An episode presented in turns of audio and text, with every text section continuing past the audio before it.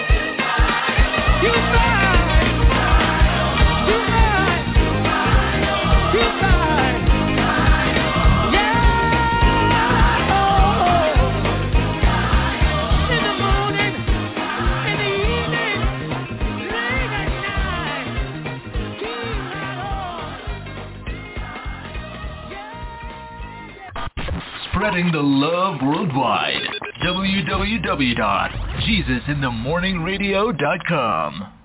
Hallelujah, hallelujah. You fight on this morning. Keep your sword in your hand this week and fight on because we're fighting that good fight of faith. We're winning. We're winning. Matter of fact, we are already winners. And we thank God for being on the winning team. Hallelujah. He fought the battle for us. And what we got to do today is believe.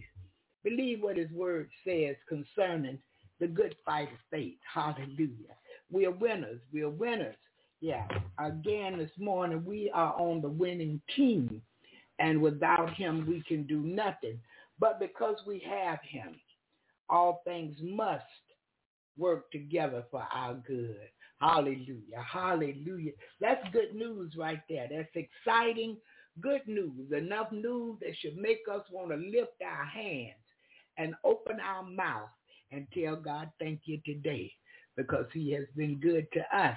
Hallelujah. Brought us up into this present time.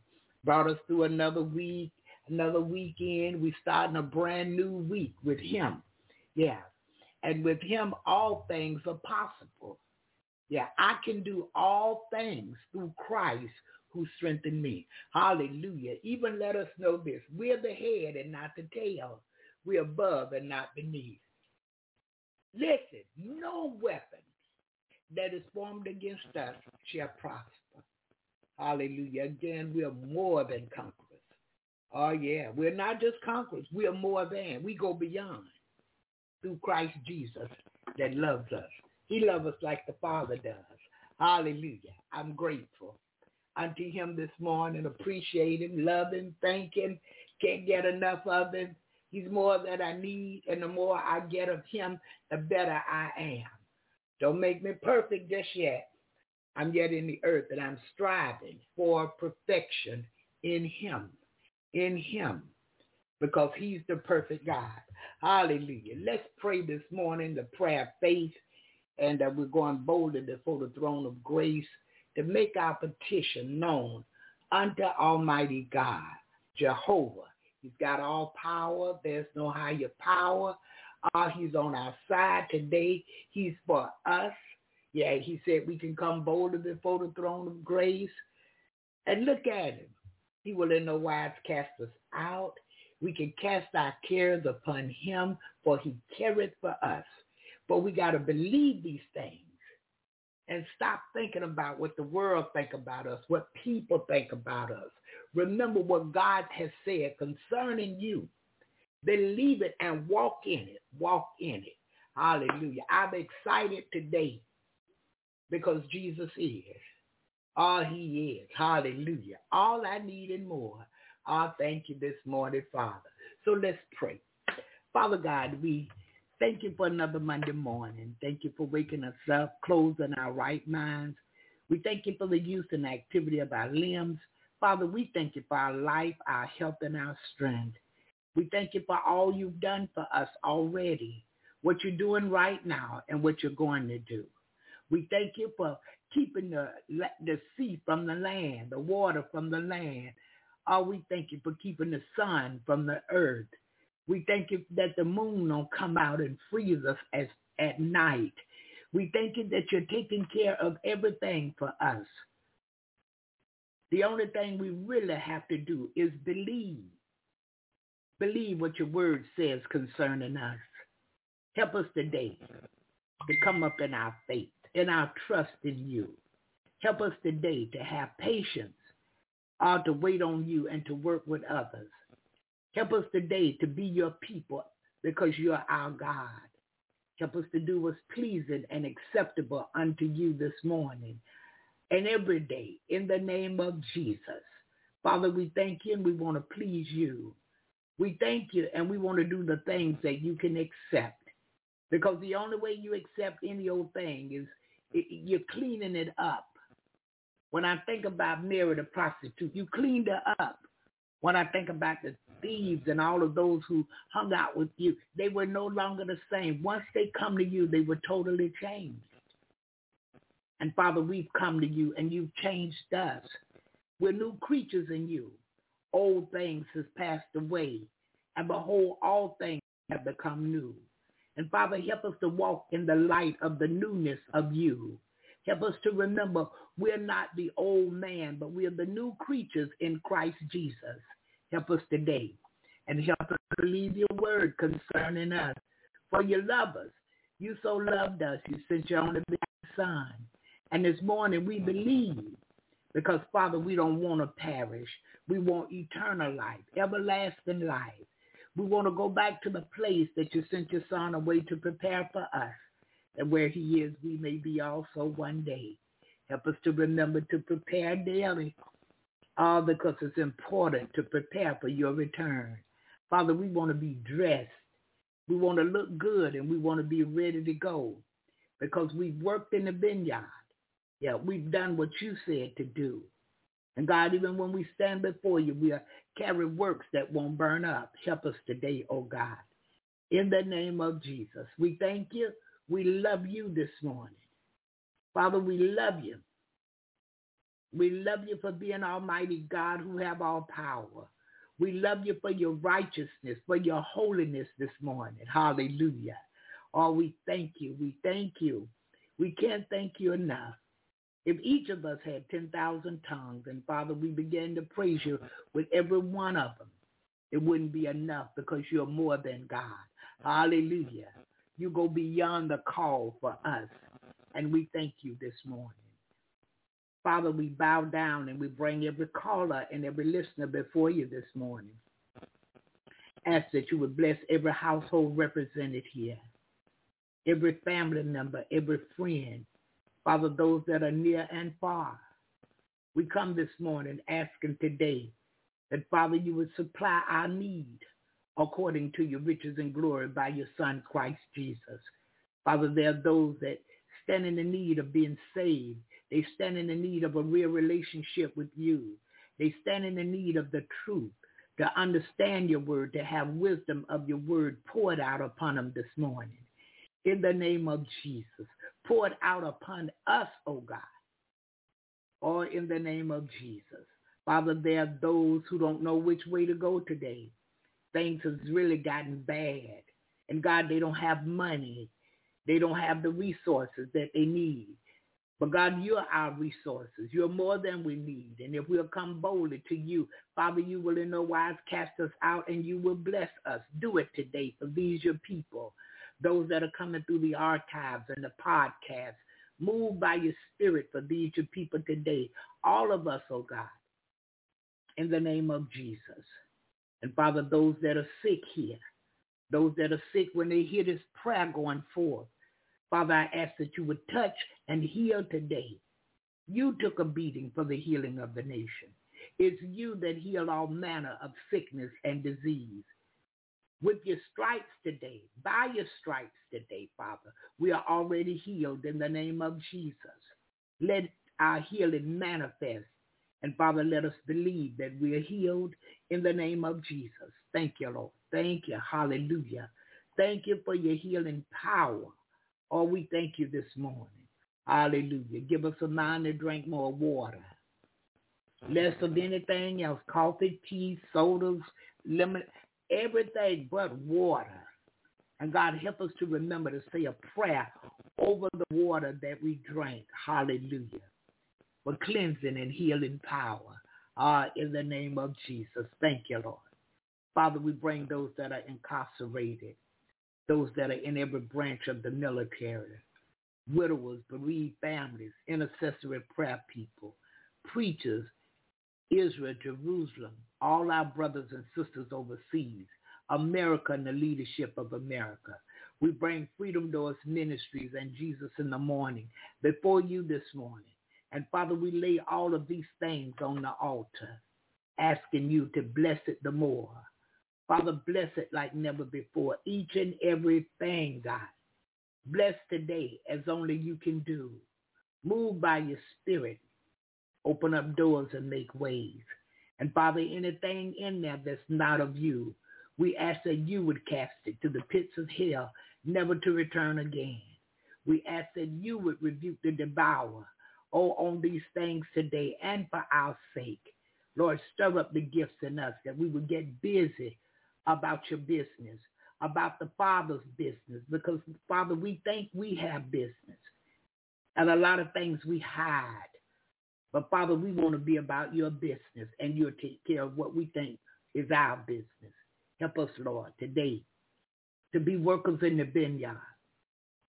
We want to work while it's day because night is coming. And Father, no man can see when night comes. So help us today. Help us that when you shine your light in darkness, it won't find us there. We've comprehended and moved on in your son Jesus. Help us today, oh God, to be your people again, and you are our God, Jehovah. Oh, we thank you this morning. We can't tell you thank you enough. Oh, we thank you for this Monday morning. And Father, we ask that you would bless the prayer club. Bless Sister Dot over there working the prayer club. God, we ask that you would bless the prayer request club this morning. That you would move for these your people that come through requesting prayer, saying amen, because they trust you and they believe in you. Some are faithful, oh God, and come every morning. Do it for us all in the name of Jesus. We thank you this morning. We can't thank you enough. And Father, today, the message of patience. Strengthen us as you give us the trials of patience. Help us today to learn to wait on you. They that wait upon the Lord shall renew their strength. Father, we'll mount up with wings on eagle. We're running now. Father, help us this morning. Help us this morning. Help us this morning. Hallelujah. Help us today. We stand in the need of you. Again, we can't do anything without you. And Lord, we need you to lead and guide us in the right path for your name's sake today. Or we ask all of this this morning in the name of Jesus. Or we thank you. We thank you for hearing. Thank you for answering. Thank you that we can allot this time unto you this morning. For you're more than worthy. Hallelujah. Of all the glory, all the honor, all the praise, and Father, all the worship. You are worthy. Hallelujah. We thank you this morning. We bathe in your glory. We bathe in your love, all your grace and your mercy. We bathe in it this morning. And we thank you. We thank you. Hallelujah. Thank you, Jesus. Thank you, Lord. Thank you. Thank you, Jesus. Hallelujah. Hallelujah. All the songwriters said, what a mighty God we serve. Angels, ah, yeah, yeah. Angels bow before him. The heavens and the earth adore him. What a mighty God we serve today. He's our God. He's on our side this morning. He's for us. But we must remember, without him, we can do nothing. The least little thing happen, run to him. He's our hiding place. Hallelujah. His name is even a place where the righteous can run in and be saved. God counted Abraham righteousness as right his faith as righteousness, not what he was doing, but he counted Abraham's faith how Abraham believed so as righteousness. Hallelujah. Also, if we believe in God this morning, his name is a place where we can run in and be saved. I can remember things happening to me and I just simply said, Jesus, and I meant it and it had to turn me loose. I can remember being in the bed, sleeping, and woke up to something pulling me down by my feet, both feet it was pulling me down like it was pulling me down in the bed to the foot of the bed. At first I said, Mama, and then I thought, Mama, I said, Jesus. And as soon as I said it, it released my feet. And I was like, wow, what was that? But later on, I got to see what it was. Then it was two people trying to use me so that other people would think that they were with me when they were cheating with each other on their husband and wives. And see, that would have pulled my name down. That would have pulled my good works down. But God showed it to me, and I was blessed. Hallelujah. Hallelujah. Today, um, our topic is patience. But let patience have a perfect work. Yeah, patience. Mm-hmm. Because these are things that we need. We need patience because God does not always move overnight. He don't always move in a few minutes. Sometimes we may have to work with somebody who it takes a lot more than it does with others. You may be used to working with people and you get it done swiftly. Or once you sign off on the paperwork that you said this to them or you gave them that, it's over with. But in this godly walk, there are times when we have to have more patience. And we may have to work with people for a longer period of time. I've had so many people that tell me, I can't do what you do. And every time they tell me that, I thank God for it, and I love the Lord for it. Yeah, I love him for it because, see, I know that he has assigned me to things that nobody else will do. Nobody else can do. Nobody else really want to do. Yeah, because who want to be bothered with the with people with the same thing? You you told them this and they went away, but they back with that.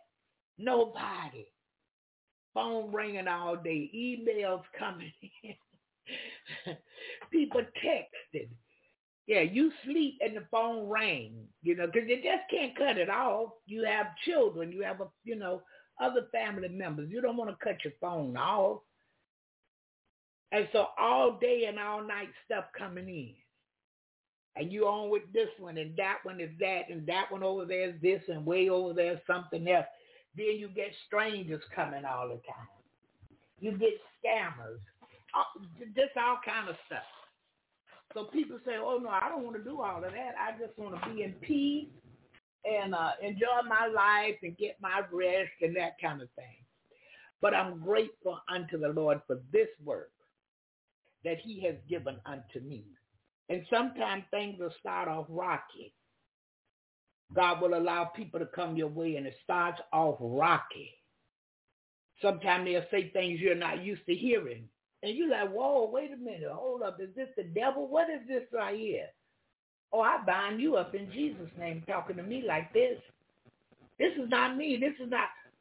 But God will come in and comfort you and say, hold up, hold up, have patience, wait, listen, listen, and listen good. And then sometime before they come, as they come in, God will begin to show you them. Yeah. And, and, and look, sometimes they telling you stuff and you know better than what they're telling you. because God has already shown you. You just got to hold tight with patience and allow him to use you to bless the people. Patience. I think if God allowed me to live to be 99, I still would work unto him. If I became a 100, I still would have work to do unto him. I think some days if I'm so old, you know, I can barely lift a hand, I think I would probably be singing. Yeah. I still would, it wouldn't sound, you know, like Dorothy Norwood or Le'Andria Johnson, but guess what? I would still be singing unto the Lord. Because what I do, I want to do it unto God. I don't want to do it unto man. And so I'm grateful unto him this morning for the work, for the patience to do the work. Good morning to you, Sion. God bless you. I know I know where you got to go, so I wanted to get my hello into you early this morning, my good morning, rather, uh, before you have to check in. Yeah. So we thankful unto the Lord. Good morning to you, Sister Jerry and Sister Dot and Sister Irene. Good morning to good morning to you, Sister Stinner. I will get back with you today, uh, Sister Stinner. And if I get back and you're working, just call me back when you're not, when you get a free moment. Yeah. This weekend I had a wonderful weekend. I was off yesterday, didn't go to the prison. I uh, just kept my feet up so that they could go down because they were swollen. But this weekend I got to take Sister Jerry and uh, Brother Cal, her son, to the beach. And I, t- it was super hot out there. But I believe Calvin really enjoyed himself this weekend. And Sister Jerry was just telling God, thank you for his creation and Oh, it was just beautiful. We got lunch from a barbecue spot, and I took it on out to the water. she was ready to get out the car and go to the, you know, to the ward, and Brother Cal was too. I was ready to eat my barbecue sandwich. I have a thing that I tell Sister Irene. y'all know I love talking about food. So I tell Irene, I say, hi, my name is Barbara, and I'm a foodaholic. All that just tickle her so good. Yeah. But I thank God, I thank God that he blessed me that I can be a blessing unto somebody else, that they can enjoy themselves. You know, because see, people don't have patience. And if you're just a tad bit slow, they really don't want to be bothered with you because you, you take too long.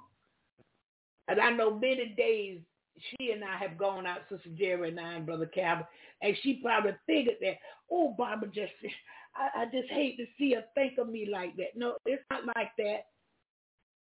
It may be something else on my mind, but not what I'm doing for you. Yeah. But I thank God that I'm able to do something for somebody else. He took all the cooking and cleaning and laundry. I don't do that anymore. But look, I still can drive. A pretty good driver, you know, safe driver, Brother Lewis. When I'm by myself every now and then, you know, I speed a little bit and it comes to me, obey the laws of the land. But when I have passengers, I try to be careful. And, you know, I was just blessed to be able to go to the beach. Yeah. And I enjoyed it. I enjoyed the ride. Oh, we went around in a, like a U. We went down Heckscher Drive and come back up 17, which is Main Street. Yeah. And then we went on and got on the freeway. Yeah. But God is faithful. Went out to Trout River to get some fish, but they didn't have the fresh whiting. So we didn't get them. But I'm going back this week to get the fresh because they should have the fresh out there. Yeah.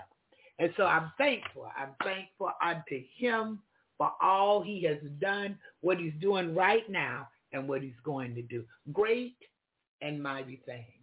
Hallelujah. Hallelujah. There's not like him. Me too in this Toyota. I don't even realize I'm speeding. I know it. I know it, Brother Lewis. Yeah, and when it rides good, oh my goodness, you will forget. Yeah, and I'm listening to music and I'm going. And uh, but mainly when I'm alone, you know, I don't speed with other people in the car. I try not to because of this. Something could happen. But if I'm by myself, I, you know, I try to get down a little bit, see all I try to put a little pedal with a little metal, and I go on. But that's even uh, hearing from the Lord because patience. Where, where you going so fast, Barbara? Where do you have to get to like a jet? Slow it down.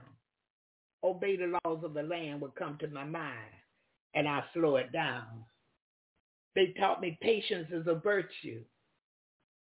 And so I need to work on that all the time. Yeah, some people say, oh, Barbara, you had a patience of Job. I can remember coming home from prison, my brother, I took him to the doctor and he was in there like maybe two, three hours. He had a shoulder, had injured his shoulder. And I sat there with my Bible and I was having Bible study and, you know, praying and enjoying myself right there in the car. He come out the doctor. It was his car. He had a new car. He got on the other side. I'm in the driver's seat. He was like, my goodness. I said, what? He said, girl, you got some patience. I said, what do you mean? He said the average person would have been in that office two or three times trying to figure out how soon was I going to get out of there. He said that's what they would have been doing. I said, now I knew what I was bringing you. Um, you, you know, you're going to see the doctor, and we don't know how long. Well, I didn't know how long it would take. So I just decided to do what I like best. I decided to, you know, just study my Bible and uh, just have a good day. And I got in some time that I wouldn't have gotten in because, you know, I was trying to get over here to pick you up to take you, you know. So he was like, yeah, yeah, that's good. That's good. I'm glad you got patience like that. Yeah, God taught it to me because I, I was just like everybody else, and and still are today. I can get a little impatient because I want it. I want it to come on, and I want it to come on right now. I'm driving, and the person in front of me driving slower. I'm like, what are you doing? Get out the way. What's wrong? Your car. Yeah, no patience. In the grocery store, whoever's in front of me, you know, they may be fumbling with their wallet, it appear. They trying to add their pennies up to make sure, you know, they have enough money to do what they need to do right at the register. And I want them to come on and get it over with. Patience. Yeah. We're going to talk about that. We're going to go to James and a couple other places where it's going to talk about patience. Because I promise we need this. We need patience today because with God, you got to have patience. And if you have patience, then guess what? You're going to be taught some things. Not only that, you're going to be a blessed person. Yeah because you have the patience to wait on God. Yeah, my daughters used to, my three youngest daughters, they used to sing a song that says, they that wait upon the Lord shall renew their strength. They shall mount, they shall mount up with wings like an eagle. They shall run and never faint. Need you to teach me, Lord. Teach me, Lord. Teach me, Jesus. Teach me, Lord. Teach me how to wait. Yeah, whenever they would act up at home and I wanted first, I was going to do it first. Uh-uh, uh-uh. Y'all sing that right there and tell me what the words mean. yeah, y'all, y'all tell me what the words to the song mean because right now, nobody appear to have patience. I don't even have pa- I don't appear to have patience to tolerate the foolishness. So y'all saying that and it's gonna help all of us. Yeah. So God is faithful to us. And a lot of times we don't have the patience to be faithful to him. Yeah, because it's like a slow process. It's as if it's taking too long and I need more excitement in my life. I've heard people say, I can't read that Bible like that, Barbara. That's a little boring. I, I, need a little more. So there are ways that God would give to us that make his word interesting. When I used to witness to people, and they would say, well, well, how about the Bible? See, I don't understand the B's and the vowels and the that. You know, and God would give me something to tell them. Hey, have you checked out Samson and Delilah? Have you ever, you know, looked at the stories? Do you know what the stories are? Today they calling it something else. But have you ever, and they like, yeah, yeah, yeah, my mom, my grandmama used to look at that, you know, when, when school was out, we used to check it out. You think that was something? If you get in the Bible, you're to find out some things. You're to find out people has always been people throughout ages. Before he inspired man to write the word, guess what? People was people. And I tell them about Samson and Delilah. I tell them about David and Saul, Jeremiah. You know, different things that I know would interest people. I tell them about Jacob and the ladder. They like, what? Yeah. I said, all of these type interesting things are in the word of God. It's in the Bible. I'm going to start looking for some of this stuff. I said, well, look it up. I'm gonna just use this name and see what come up under this name, Jacob or Samuel. Yeah, do that. You're gonna find some interesting stuff. But make sure you have the Bible with you and whatever scripture it says is coming from, a book of the Bible, chapter says it's coming from, make sure you're reading along to make sure that you're getting the right information because there's a lot of stuff out here but it caused them to work on their patience. They didn't even know this. A lot of times I'm speaking and I'm speaking according to the scripture. People don't even know it. They think I'm just talking. I've had people to stop and look at me and say, wow, I never heard that like that before. I say that's because it's the scripture. What? Out the Bible? Yes, it's the scriptures out of the Bible. When you when I pray, you're gonna hear me pray from the word. God know his word and he's going to honor his word. You you'll hear me say almost every morning when I pray for the sick. You'll hear me talk about you took a beating for the healing of the nation. There's yet healing in the hem of your garment. If you search the scriptures, you're to find this. You heal all manner of sickness and disease. That's the word of God. With your stripes, by your stripes today, we are healed. That's the word of God. When he hear his word, he must honor his word because he know his word is true. Now, Bible word is a different story. But his word is absolutely true. And I thank him for the truth this morning. Also, his son Jesus. He's the way, the truth, and the life. And you always hear me say, and my light, because he leads the way if I'm willing to follow. If I stop the shenanigans with myself and follow him, I'm being led in the right path. It's because he loved me and for his name's sake. Anything his name is on is holy, is pure, is righteous, is true, is real. Hallelujah. And we're grateful unto him this morning. Oh, I thank him. I thank him. Listen, I'm going to a request, the first request of the morning. And uh, when we come back, we are coming back with our morning scripture reading.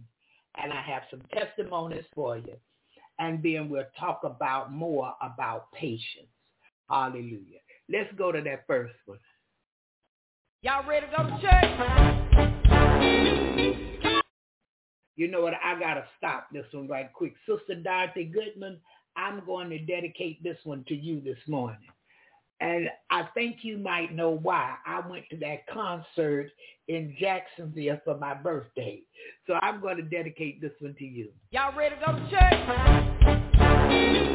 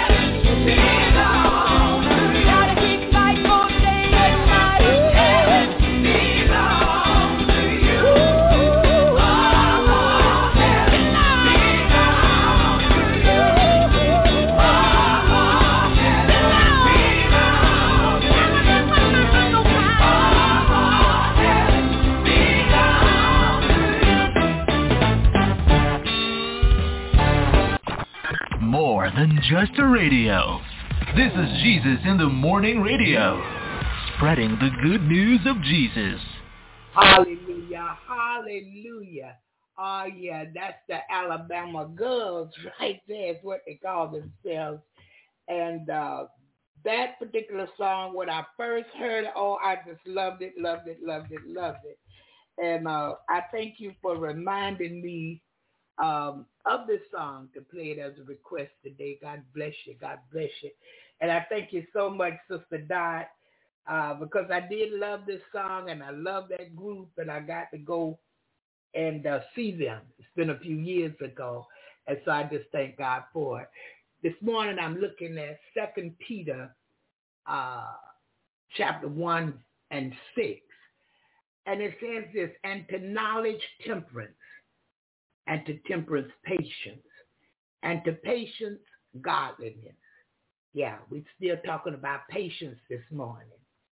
James 1 and 3 says this, knowing this, that the trying of your faith worketh patience. The trying of your faith worketh patience. Because you got to wait. You can't do nothing until God comes. it's, it's, it's a particular situation or a particular thing and you can't change it. So you increase your faith and let your faith work. And it's going to work patience. It's going to teach us how to wait. Yeah. David persuades uh, to, to have patience and confidence in God. Patience in hope. Yeah, we got to wait on him.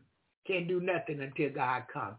Listen, Titus 2 and 2 says this, that the aged men be sober, grave, temperate, sound in faith, in charity and patience. Look, we got to be sober. Stand still. Do what's right. Increase in our faith. Believe beyond anything else that God is and that he is a reward of them that diligently seek him. Love your brothers and sisters in Christ. Love those who appear to be unlovable. In patience. You got to take time. You can't rush things. I know we want it. We wanted it yesterday. Oh, we wanted it last year. I've been wanting it, wanting it, wanting it, wanting it. But we got to wait on God. Let patience have a perfect work. That we may be entire and wanting nothing. That's the book of James 2. Romans 5 and 3 says, and not only so, but we glory in tribulation also. While we going through, we going to glory knowing that tribulation works patience. Faith works patience. Going through a trial works patience. Why? You got to wait. You can't move too quick. Oh, you can move quick, but nothing is going to happen until he does it. Who is he, Barbara? Almighty God, Jehovah that have all power. Second Timothy 3 and 10 says, But thou hast fully known my doctrine, manner of life, purpose, faith, long-suffering, charity, patience. These things are very important. That long suffering is very important. Must Jesus bear the cross alone and all the world go free? No. There is a cross for everyone, and I know there is a cross for me. There are going to be afflictions. Uh, ask Job about it. Go to the book of Job and, and take a look over there. He went through much. He didn't do nothing. God asked Satan, hey, what you doing? Said, I'm going to and fro seeking whom? In other words, I'm, I'm looking for those that will let me devour. You got to let him. If you're a believer, you got to allow him to. God asked him about Job, well, have you considered my servant Job? No but I will. But see, you got a hedge of protection around him. If you take that from around him, he'll cuss you to his face, to your face. We got to know that we have the goodness of God. We got to know that we have the Spirit of God. We have angels. We, we, he gave us his word. He gave us the, the emotion to have faith, to trust him. We got his word. There, there are no excuses for us. None. Yeah. Second Corinthians chapter 6 and 4 says, But in all things approving ourselves as the ministers of God in much patience, in afflictions, in necessities, in distresses. We're going to go through some things to get patience. We're going to go through some things to stay in this godly life, to walk with God daily. We are going to go through. I can't just tell you, hey, this is an easy life. I can't tell you that. But I can tell you it's doable. You can get through it. You can do it. You can stand up for right. You can stand for holiness. You can obey the scriptures. God sent Jesus to prove it to us. He came in flesh like we are. But he had a well made up mind. He wanted to please the Father. Even taught us he could do the will of him that sent him. Who sent him? Almighty God, Jehovah, his dad, or his father. He nobody dad, nobody daddy. He's our heavenly father. Hallelujah. Amen goes right there. I feel all right right there. Look at this. First Timothy 6 and 11 says this, But thou, O man of God, flee these things and follow after righteousness, godliness, faith, love, patience, meekness. Got to have that patience because we must learn to wait. Oh, but you don't understand, Sister Barbara. They killed my son. I hate that. No, no, no. We're going to pray about that. They shot my son, and let me tell you something. They were out there just throwing the football to each other. And of course I wanted revenge. Of course I got angry. Of course I was hurt. But it come to me, vengeance is mine. I said, Lord, if you heal my child like nothing ever happened to him, I will not seek revenge. And guess what? In six days, my boy was back to his normal self. Within six days, he was out of intensive care and ready to come home. And where I saw the bullet was, it, it, it, didn't end up there. I prayed the prayer of faith, the bullet ended up somewhere else. away from his lungs, away from his heart, away from his vital organs. Oh, y'all don't hear me this morning. We're going to go through some trials, some tribulations. We're going to go through some hard times, some hardship. Somebody got a child that I don't like the way they behave, and I didn't t- teach them that. I didn't train them to behave like that. I can hardly drink water around him or her acting like that. But it's your child. You got to love them through it. You yet got to be there for your young youngin. You got to love them through it. I've even had some fathers that come to me and say, hey, look, look, evangelist, you don't understand. This is my son. And he around here wanting to be a girl. He never seen me fall weak to no man. He always saw me with his mom. I'm going to be honest with you. He, he knew I had a girlfriend on the side. How he going to want to be in love with another man? I said, but look, this this is going to be his life. I'm not saying this is the way he got to live, but it's his life. He's got to make the choice. You got to train him until he turned 12. And you got to make sure he understands the training that you're giving to him. But you yet got to be his daddy. You got to be there for this boy. You can't just turn him loose and come out you hate him because he liking men. You got to love him past all of this. I said, what happened when you first found out that you was having a son? I was having a fit. I went out and I did this and I bought that.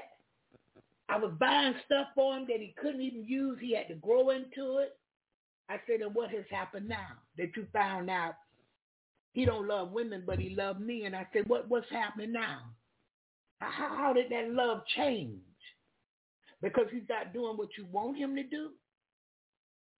I said, when he didn't throw the baseball the way you wanted to, you didn't fall out of love with him. When he didn't uh, uh, dunk the, the basketball the way you wanted him to, you didn't fall out of love. You was a little frustrated, but you didn't stop loving him. What's making you stop loving him now? Because sometimes it's going to be some hard pills to swallow, they say. But it's all in Jesus. It's all through him. But without him, we can do nothing. We got to go to him for everything. Job said, though it slay me, yet I'm going to trust him. And all of my appointed time, I'm going to wait, W-A-I-T, until my change comes. It won't always be like this. God is perfecting that which is concerning you in patience. Sooner or later, it's going to work for your favor. He's turning it around for you. But we got to learn to wait on him. But you don't understand, Sister Barbara. They said they foreclosing on my house in, in a month. Well, they gave you too much time because you got a whole month to pray. Within that month, you got time to fast, you got time to pray, you got time to study, you got time to keep seeking God and increasing in your faith and patience. They gave you too much time. Now, if they would have said a day this evening, okay, well, and you still had time. You still got the t- time to talk to God about your situation. He's the only one can fix it. No need of me going to the courthouse. No need of me calling an attorney.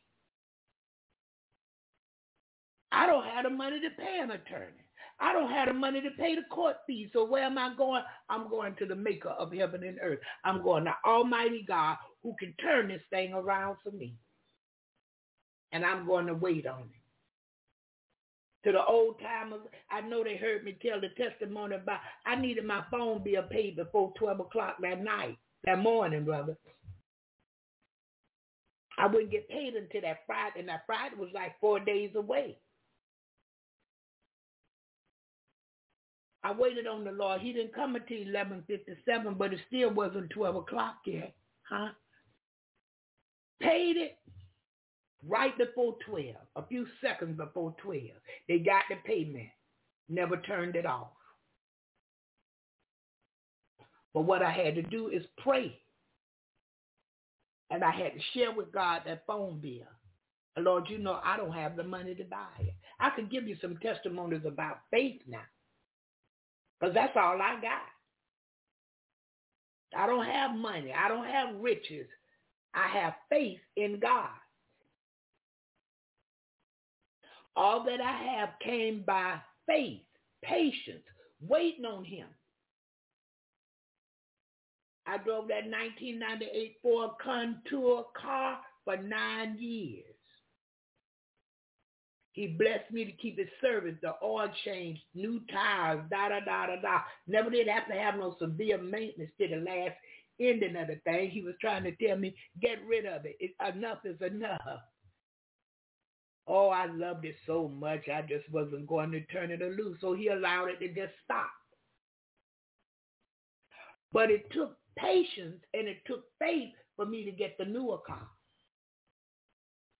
After that, I kept speaking on the brand new car. SUV, small SUV I want. I kept speaking it, speaking it. I would, would tell the grandbaby Cobrisha, Granny gonna get us a new truck. Kept telling her. Anybody rode in a truck, and oh, this such a nice truck. I said, well, the Lord gonna give me a brand new one. Power of life and death in our tongue. Whatever we speak, that's what we, we're going to have. And sometimes we'll speak it, but we don't have the patience to work on it, so we stop saying it. It ain't come yet. I may as well stop. Now I'm gonna speak it until it show up. I, I'm gonna speak the farm, brother Louis, until it show up. I'm gonna seek the five hundred million dollars until it show up. I'm not gonna stop because it didn't show up yet. I got to let patience have a perfect work. I'm going to be entire and wanting for nothing. Huh? But we, we, we, we put God in a box and we telling ourselves, uh, I got to do this and I got to do that. I'm not going to worry God. What? If without him you can't do nothing, what are, what are you doing? What are you talking about? Well, it's looking like I won't make a truck note. I got to get another job. I got to do this. If he gave you one job, pray and ask him to increase on that job. Lord, I need you to increase my income. I, I, I need you to increase my work, uh, uh, increase my position on the job that I get paid more so that I can. But really working and making money is to give. It's to plant seeds unto God that the gospel will go further. And your seeds going to come up and pay you. Seed money is going to give you the money to do what you need to do with it. But we, we want to control whatever. And it's all right today. However we do it. But I'm going to speak life to every situation in my life. I'm going to wait on God. Because if I wait on him, what he give, it won't add no sorrow. It, it won't make me cry. It won't make me be sad. There were days when I couldn't make the truck note. He had to create a budget for the truck. He had to open a door and give me income just for the truck payment. And on times when I couldn't pay it, I remember sitting in the garage and I would say to him, I would say, Lord, uh, I need you to, you know, go ahead and give me the truck payment because, you know, I'm coming up on two months and they're going to be looking for their money. So, Lord, I need you to go ahead and give me the truck note money. Sometimes I say, Lord, would you please just give me the truck note money? And in a few minutes, some way, somehow, something would come up. I, I might go to the mailbox and an unexpected check in the mail for right at the amount of the truck payment. Sometimes I would hear Cash App go out, but ching ching, money for the truck.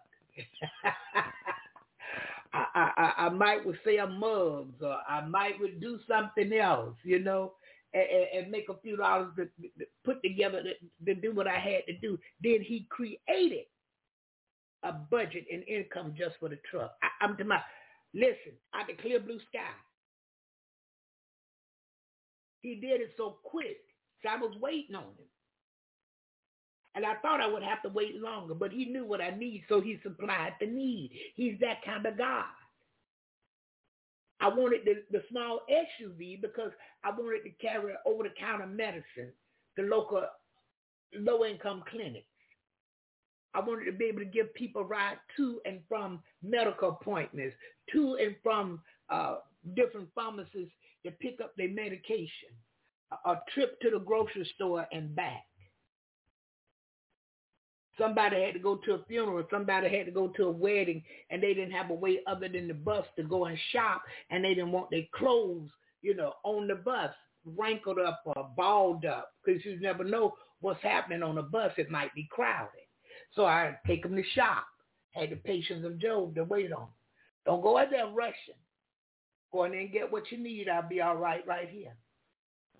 I got me a nice drink refreshing drink. I got my Bible right here, and I'm good to go. She did, Sister Doc. She sure did go with me. Yes, she did. So look, patience. We, we want to meditate on that today in prayer, praying that the Lord will strengthen us. Ask for strength. Strengthen me, God, as you give me patience. Because if not, we might fail because we don't have the strength to go through patience. Because when I tell you all kind of stuff will come that will ensure when it get done with us, we have patience. Hallelujah. Oh, thank you, Jesus. Listen, I have a couple of testimonies. Well, let me go to the next uh, song of the morning and a request, and then we're going straight to our testimonies. I just wanted to share that little bit about patience this morning because on Saturday, God brought that to me. And if he bring it to me to share here, I must obey. I love testimonies. Yes, I do.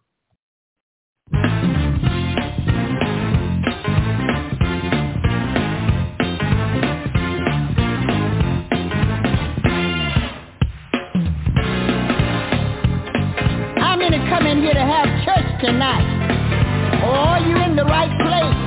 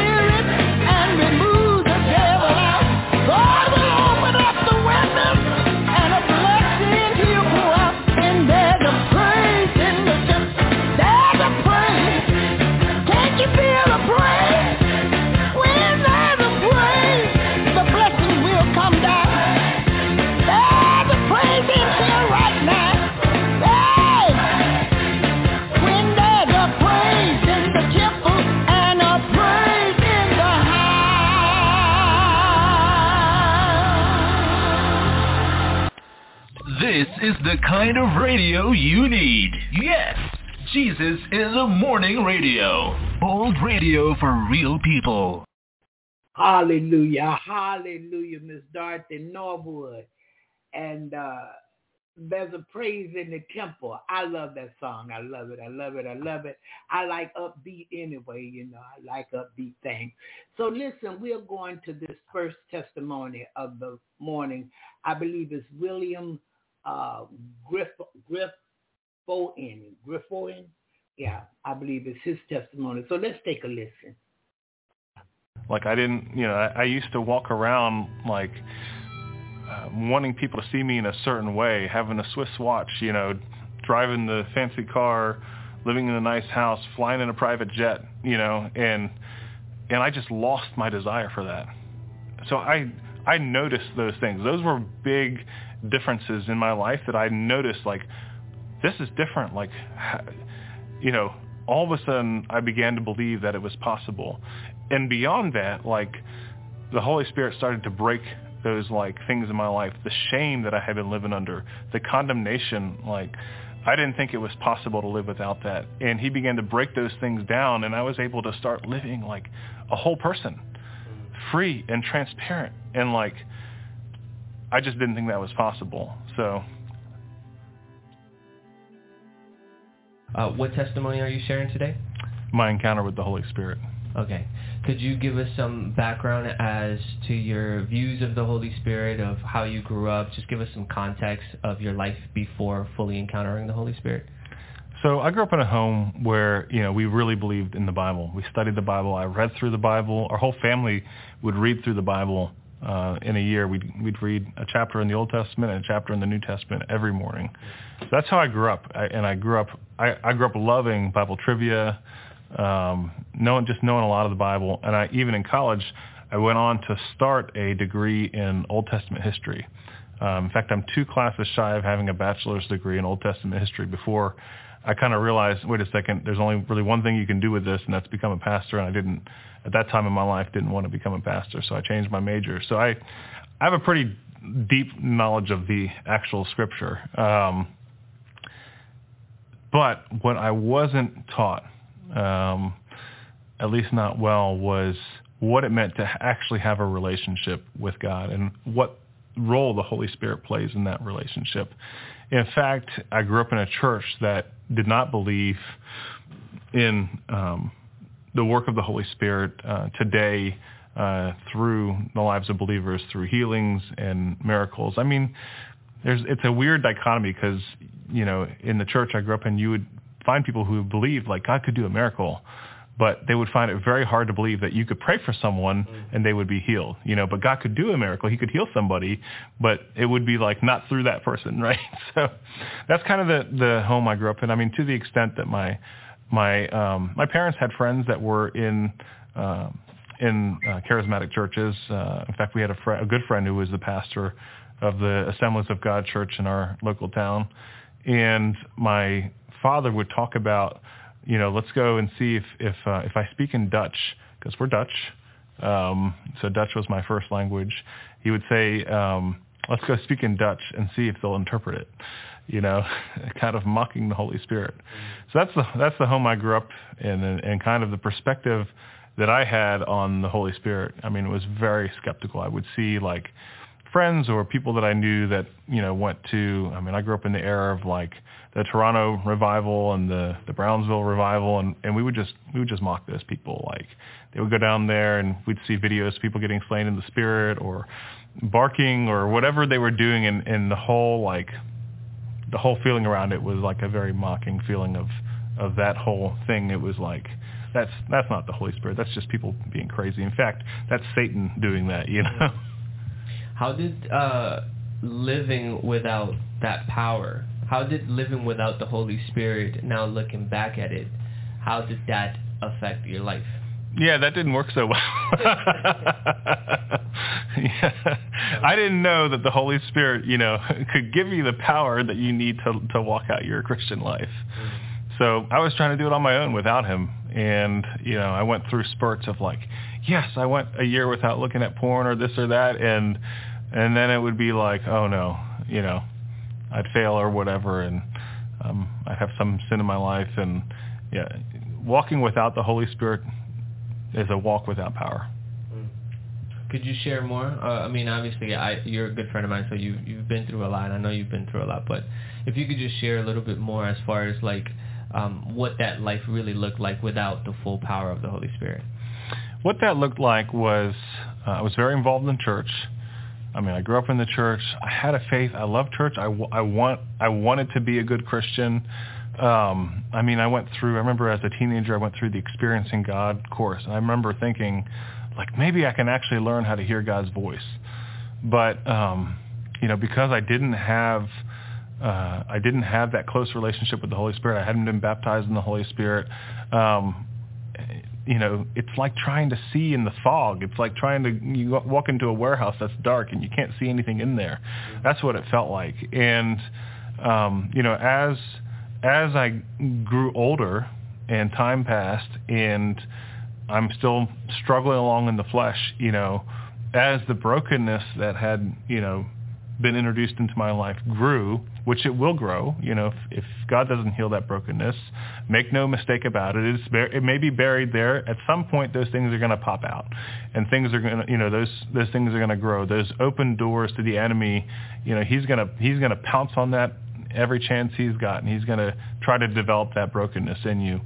And in me, that was sexual brokenness. So, you know, it it started to grow. You know, it, it, I remember I had defeated it for a while, and we were living in an apartment building, and um, and my wife and I were standing at the elevator to go down to our car, and right next to the elevator was a door, which was the door to open to the trash chute. And there was a little space where you could, you know, there were you could pile cardboard boxes and whatnot in there. We're standing there at the elevator, and for whatever reason, the elevator took a really long time. And suddenly, the door opens after we've been standing there for like three minutes. I mean, the trash chute is probably like this deep or whatever, and then there's like the actual trash chute. And this dude like opens the door and walks out of the trash chute. And we're like, what was he doing in there? So we we went out to the store, or whatever we were doing, and later we came back, and I had to take trash to the trash chute, and I um and I opened the door of the trash chute, and there's a stack of like Hustler magazines right there, and I believe that the guy was like trying not to walk out with his magazines. He might have had them, and I don't know if he was going to throw them away or he just had them with him, but he clearly heard us coming and didn't want to walk out of the trash chute, and I, I saw them, and I picked I picked one up. And what, what are Hustler magazines? It's it's a graphic pornography magazine. Like it's much more graphic than Playboy. So what what happened after that?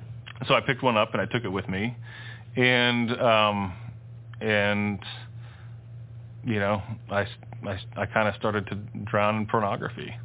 I had been able to resist it for a while. I think we were married two years at the time, and you know that was kind of my reintroduction into pornography. What what um can obviously you you you went through a lot, but what was what was the moment, or could you give us some insight as to what led up and what happened when you first came into contact with the Holy Spirit?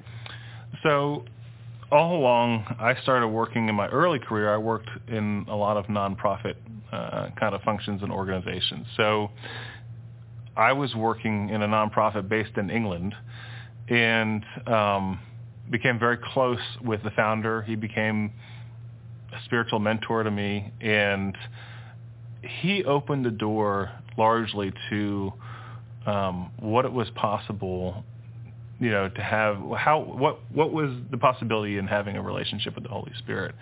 He was um, he was a strong spirit filled believer.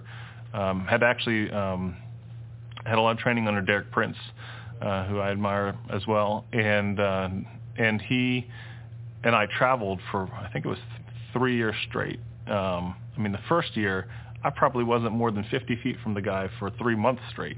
I mean, we went all over the place. We went all over the United States. I traveled extensively in Eastern Europe with him, Ukraine, um, and whatnot. And um, and so uh, I began to experience more and more people who had a relationship with the Holy Spirit that I didn't know before. I mean, I didn't uh, know anyone who had that kind of walk. So that began to to plant a hunger in me uh, for the Holy Spirit. I I saw that that there was a a difference in a power, and like I saw something that I didn't have, and I wanted it, and I was like, well, I believe in God, like I have faith, I believe in Jesus and what He did for me on the cross, but this was different, like and you know, in the church I was that I had grown up in didn't teach really like that part of Acts where Jesus talks about sending, you know, the Holy Spirit and power, you know, and I didn't know what that meant. And I started to see it in these people's lives, and it was attractive. So, um, along with him, some other people in that in that circle in, in and around that organization um, began to talk with me more and more about the Holy Spirit, and they were people I could just ask questions to. You know, I'd be on a trip with my with my friend Phil, and you know, we would talk for hours, stay up late at night going through stuff, and and I was able just to like honestly ask him stuff. And it began to you know open a door in my life and in Kathy's life because um, he was really a spiritual mentor to both of us, him and his wife, and um, it opened a door in our life to to like seeing what was possible. I started to kind of diverge at the same moment, like as I was experiencing these things and meeting these people and getting this inspiration. I also started to like just not be able to fight my sexual brokenness anymore. So at that time, like here I am involved in like Christian ministries and nonprofits and churches, and but I'm getting deeper and deeper into sin, and so I'm starting to close myself off and like hide from God and all that shame and condemnation because that's what I felt like I've been in a you know growing up in a home where you got to be a good Christian boy, and man, it was shameful if you were like in sin, especially you know sexual sin. Kathy, my wife, on the other hand, she um, she just really started to pursue a deeper and deeper relationship with God, and she started to find healing from things that she had been through um, in her life and growing up. And you know, she began to say things to me like, "Well, I see these things in the Bible. I see, you know, healings and miracles and, and the spiritual gifts of the Holy Spirit. And, and I want those in my life. I want the Holy Spirit in my life. And so she began to pursue him and break the way in our, you know, pave pave the way and break break through in our family to to bring the Holy Spirit into our family. What uh, could you take us into that specific moment as to when you received the the Holy Spirit, the Holy Spirit? Yes. So Kathy and I uh, went and visited a friend who we met through uh, working with that ministry um, in um, November of that year, and we stayed with her during Thanksgiving. It was a great trip. We really love her, and uh, Kathy ended up asking her to pray for her to you know be baptized in the Holy Spirit, and um, so that happened in, in Thanksgiving of that year. Kathy starts just like growing like crazy. The Holy Spirit is like opening her up and like starting to speak to her, and all of a sudden she's hearing God, and like she's and she's seeing things and like she's beginning to have this whole new level of relationship with with God empowered by the Holy Spirit. And you know, so I'm at the same time I'm coming to a place in my brokenness where I'm just I'm just lost. I'm like don't know how to get back to God. I I, feel like I have I have crossed the line. I've gone too far. Like there's no way that I can that I can be free from the things that I've that I've gotten involved in and I and I start to feel really hopeless. And and I see Kathy going through this stuff, and I'm like, you know, attracted by it. I want that in my life, but I feel like, how am I ever going to get there? If these people only knew, you know, the real me. And um, so Kathy's growing, and like we're involved in a in a church where they're, they're very resistant to the Holy Spirit, and um, so a friend of ours who we we knew that clearly was spirit filled. Um, he uh, he said, you know what, I'm going to come up uh, and I want to I want to talk with you guys. He's like, you know, I see the angel stir in the water, and I, you know, I feel like the Holy Spirit wants me to, you know, come and, and talk to you guys. So Kathy had some questions about praying for healing and things like that, and um, and that's what sparked that conversation. And he saw something happening in our life that um, he was, you know, he wanted to be part of it. So he came up, talked to us, and um, and before he left, he's like, you know what? So he drove like four hours up to see us, and he was going to drive back home. um, and he, he had been in our house for like an hour and a half, two hours, and he's like, let me pray for you guys before before I go. And I thought, you know, I've been around a lot of people who pray, you know, let's pray, and it's like a two minute, you know, bless these guys, and that's it. No, this turned into like I, the Holy Spirit clearly was communicating to him that he was trying to get through to me because this turned into, you know, are you ready to surrender your whole life to the you know to God? Are you ready to receive the Holy Spirit? Are you ready to surrender to him, to surrender your whole will and all that you are? And I was in a place where I was just I was at rock bottom and I had nothing else to lose and I was like, God, I am I surrender. For the first time in my life, I let go of the possibility of of you know keeping everything to myself and keeping everything hidden and allowing the Holy Spirit in and um and so I received the baptism of the Holy, uh, baptism of the Holy Spirit that night. Uh, I didn't speak in tongues that night. I didn't like nothing crazy happened that night, but um, I woke up the next morning and you know I couldn't do the things that I had been doing. Um, you know, the first thing that I noticed, um, you know, it was like let me back up there. It was like a, it was like God began to like my heart began to flutter. Like God began to like plant this hope in me and there was there was something different. I woke up that next morning and I knew there was something different. I was feeling things and I was not sure what it was. And I went to do some of the things that I normally do. Like I I, I used to start the day looking at pornography, and I pulled out my phone and I just couldn't pull it up. And I was like, this is weird. I mean, I I had spent 28 years in sexual brokenness. It had become so much a part of me. I had no idea that I could live without that. Um, so I pull out my phone and I can't pull it up. I'm like, I, I can't do it. So then I get in my car to go to work, and music had been a big part of um, my like descent into sexual brokenness. I had a I had a um, an account, a Spotify account with like a whole like bunch of playlists of like just really sexually explicit music that that like I would just listen to whenever I wasn't at home, you know, basically when I was away from my family, um, and they didn't know that I had that. Kathy didn't know I had that, and I would listen to it, and um, I just couldn't listen to that. And for whatever, like the Holy Spirit, like had me put on a worship song. I mean, I never listened to worship music. I never listened to Christian music. And I get in my car and I put on a worship song. Um, I remember what it was. It was Kari Jobe, uh, Keeper of My Heart. And I played that song on the way to work and I couldn't stop listening to it. I kept putting on a repeat. And I'm like bawling on the way to work. I don't know what God was working out in me. I mean, I, I have an idea, but he's, you know, just through that, he started to like work things out. I knew there were something different. I pull into my office building and pull up to like the the parking uh, valet guy that parked my car every day for me, and I'm sitting in there crying, and he's I'm thinking this guy must think I'm nuts, you know? He's looking at me like, what is going on with this guy? But so like I couldn't, so I couldn't do the music, and then like you know I was one, you know, I had, I was so deep in my sexual brokenness that, you know, I would walk down the street and every woman that I saw, I would imagine what it would be like to have sex with that woman. Like I, I, I, it was like I couldn't stop it.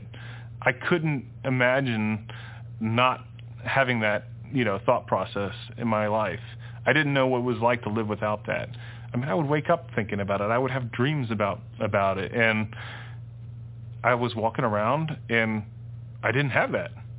And I was like, you know, it was like everything, like the music, the the porn, the the the thought life.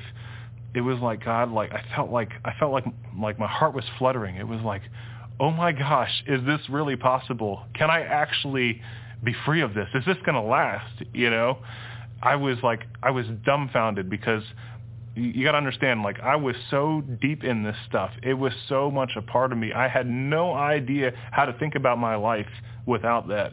So like, you know, step by step, and it wasn't just the sexual brokenness. It was money and like things that I desired. Like he like took those desires away from me. I had, I had spent an inordinate amount of money on a car that um, it was just ridiculous. It was the dumbest purchase I ever made, and um, and I just had no desire for that car anymore. You know, like I didn't, you know, I, I used to walk around like uh, wanting people to see me in a certain way, having a Swiss watch, you know, driving the fancy car, living in a nice house, flying in a private jet, you know, and and I just lost my desire for that.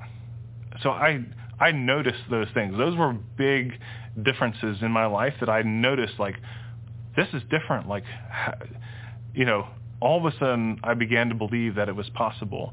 And beyond that, like the Holy Spirit started to break those like things in my life, the shame that I had been living under, the condemnation, like I didn't think it was possible to live without that. And he began to break those things down and I was able to start living like a whole person, free and transparent. And like, I just didn't think that was possible. So. What does your life look like now, today, with walking with the Holy Spirit? So, um, you know, all those experiences, they were just the tip of the iceberg of like the changes that God was going to bring into my life. Um, within a very short time of um, experiencing the baptism of the Holy Spirit, um, you know, one of the things that he was that he was working out in me was to to live as one person because I had started to live like as one person, you know, with my family and in church, and another person completely away from my family and outside of church. I mean, a totally different person. And God was bringing me back into that one person. But to do that, there was a lot of things he had to remove out of my life and a lot of brokenness that he had to um, that he had to heal. And so one of the things that happened very quickly after receiving the baptism of the Holy Spirit is my business experienced huge financial losses. I'm talking millions of dollars of financial losses. We nearly lost everything.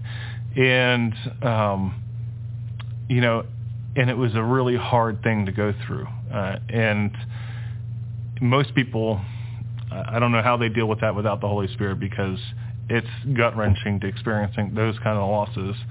And I believe that God used those things. I mean, I don't, I don't want to say that God, you know, took away my money, but I think that God uses those experiences to, to bring us closer to him. And he certainly did that in me.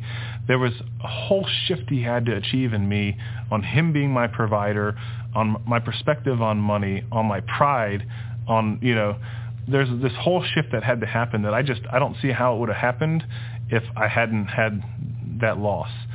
And this dependency on him, like to shift my perspective out of like this self, like, I I worked out of my flesh like all this success into depending on him to provide and to, to lead me in, in the things that I was doing and, and how and how I was doing them. So what my life looks like now compared to before is drastically different. What can you say to anybody that um, maybe is hesitant to uh, search for the Holy Spirit, maybe doesn't believe in the power of the Holy Spirit, uh, maybe is listening and wants to encounter the Holy Spirit, what can you say to them? I think I would start with, you know, number one, I feel you. I, I was there. Like I was completely skeptical about the Holy Spirit. I did not, you know, believe in, you know, I didn't think that people could speak in tongues. I didn't think you could pray for someone to be healed. I thought it was all fake, you know. At the same time, I believe God could do that. So I'm not sure where, you know, the dichotomy was in my mind. Um, it's something I think Satan likes to plant in a lot of people, like that, you know, no, God doesn't work that way. Um, but I, so number one, I understand I was there and I was there for, you know, 30 some years. So the other thing I would say to you is, I mean, do you ever read the Bible and and see like the apostles in the book of Acts and see like the miracles that God performs through people and see Jesus saying like greater things will you do you know will, that you'll do even greater than than the, that you, what you've seen? Do you ever see those things and think to yourself I want that in my life I would encourage you to explore that thought in that path because the Holy Spirit does want that for your life. He can uh, come into your life in a new way. He can empower you. He can baptize you. He can fill you from the top of your head to the bottom of your feet. Those things are possible. So that's what I would encourage you.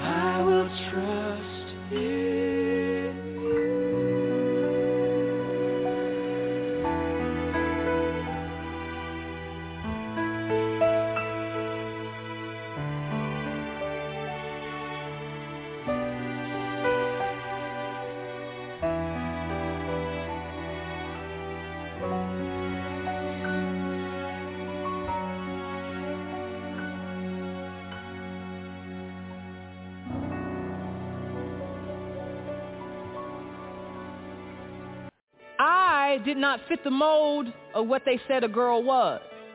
And so because I did not fit the mold of what a girl was, naturally I'm going to think that I must be something other than that. And so there's this confusion that I have that was brought about by people teaching me womanhood that did not come from the creator of women but from culture. Welcome to the Focus on the Family broadcast, helping families thrive. Jackie Hill Perry is our speaker today, and she was one of our most popular interview guests in 2020, so I know you're going to enjoy this presentation as well. We'll be dealing with some mature themes, so you might want to use your earbuds or watch later if you have small children nearby. Jackie has quite a story to share uh, growing up. She identified as lesbian and was involved in relationships with other girls.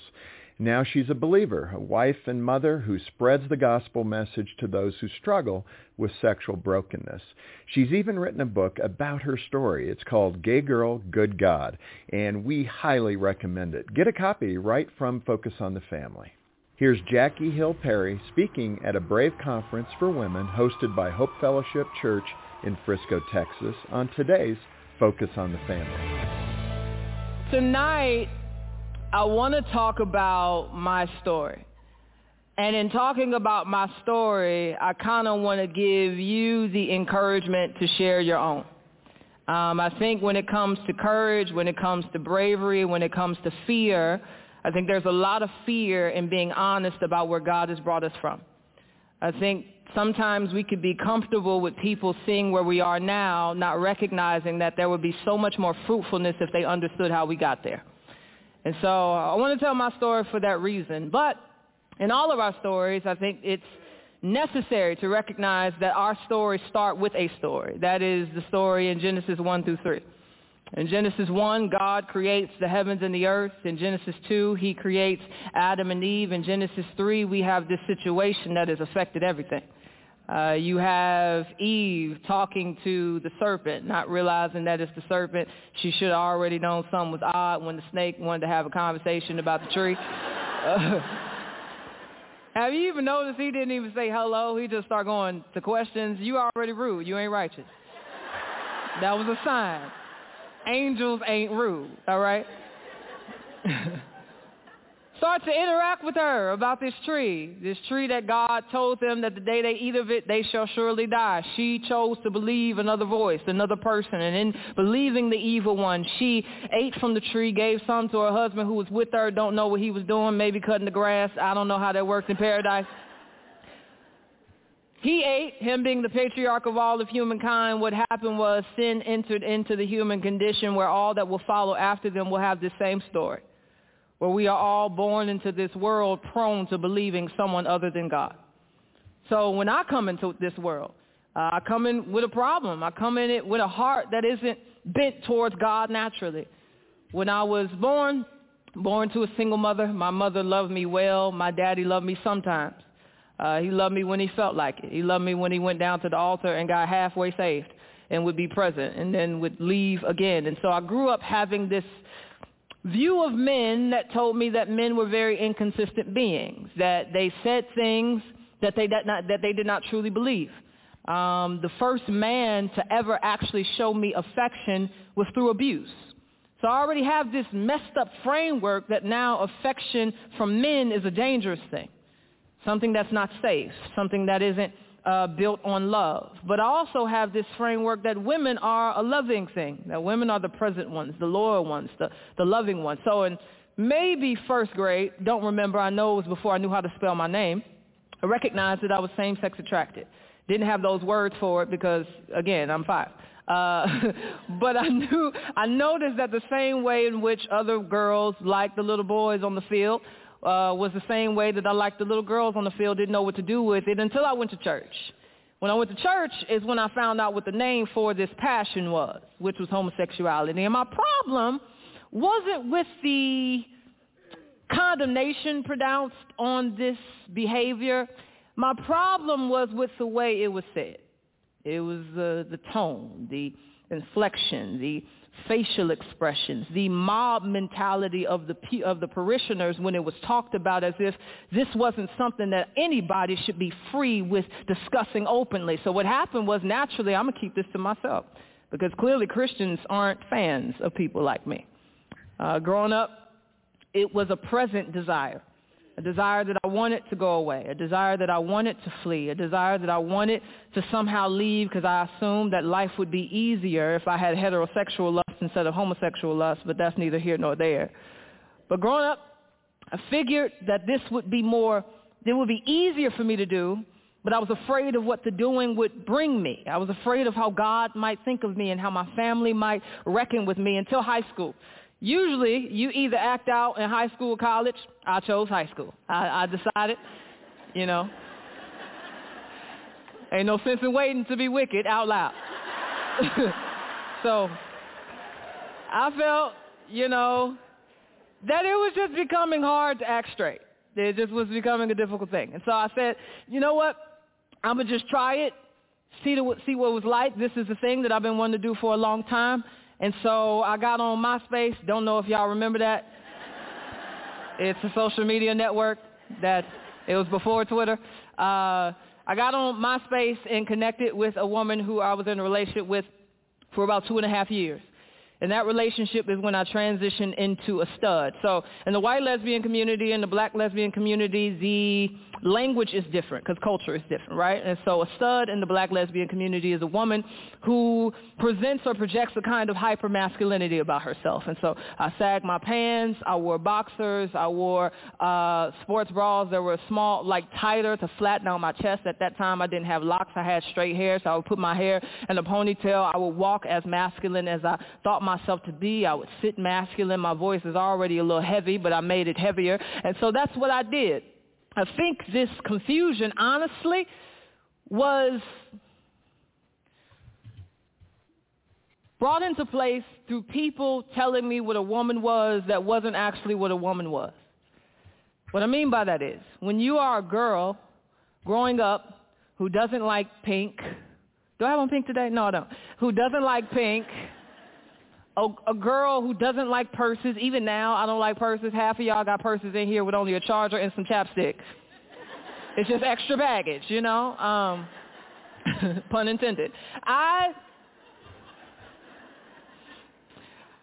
I did not fit the mold of what they said a girl was. And so because I did not fit the mold of what a girl was, naturally I'm going to think that I must be something other than that. Naturally, if I don't fit this this box that you said that my frame is supposed to fit inside of, then there must be another box that was meant for me to be in, which was maleness, which was masculinity. It's the same idea that we give to little boys when we tell them that they're acting like a girl because they're emotional, as if emotions aren't a human trait and not a gender-specific trait, right? And so there's this confusion that I have that was brought about by people teaching me womanhood that did not come from the creator of women, but from culture. And so naturally, I'm going to try to start embodying a sense of masculinity because that's what y'all told me I was this entire time. In that space, I enjoyed myself. All sinners love sin. If you don't, I don't know what kind of sin you're doing. I enjoyed myself. you a born sinner if you don't like sin. But it, out, outside of Christ. But y'all get me off track now. I I enjoyed my sin. I enjoyed the affection of women. I enjoyed the freedom of sin, or so I thought it was. I enjoyed the sense of rebellion that I had towards my mother and people. I enjoyed that. But even in my enjoyment of submitting to the flesh, I discovered that I could not find peace anywhere in it. It, it was a difference between joy and peace. And I think God was being kind to me and that he would not allow me to be able to shake the disruption that was between us. That he made it very clear in my conscience that we were not at peace with each other, that we were at odds. But I didn't know what to do with that because I figured that if he wanted me to be a Christian, then that meant he wanted me to be like my auntie. Let me explain my auntie. My auntie is one of those Christians, I have never seen her wear a pair of pants in my life. I haven't even seen her knees. That's how spiritual she is. so I felt if that's what you want me to be, I, I can't be that kind of saved. That's saved, saved, and that ain't me. Even this, she think is wickedness. You hear me? I am immodest, all in my leg. Now, I say that because I think one thing that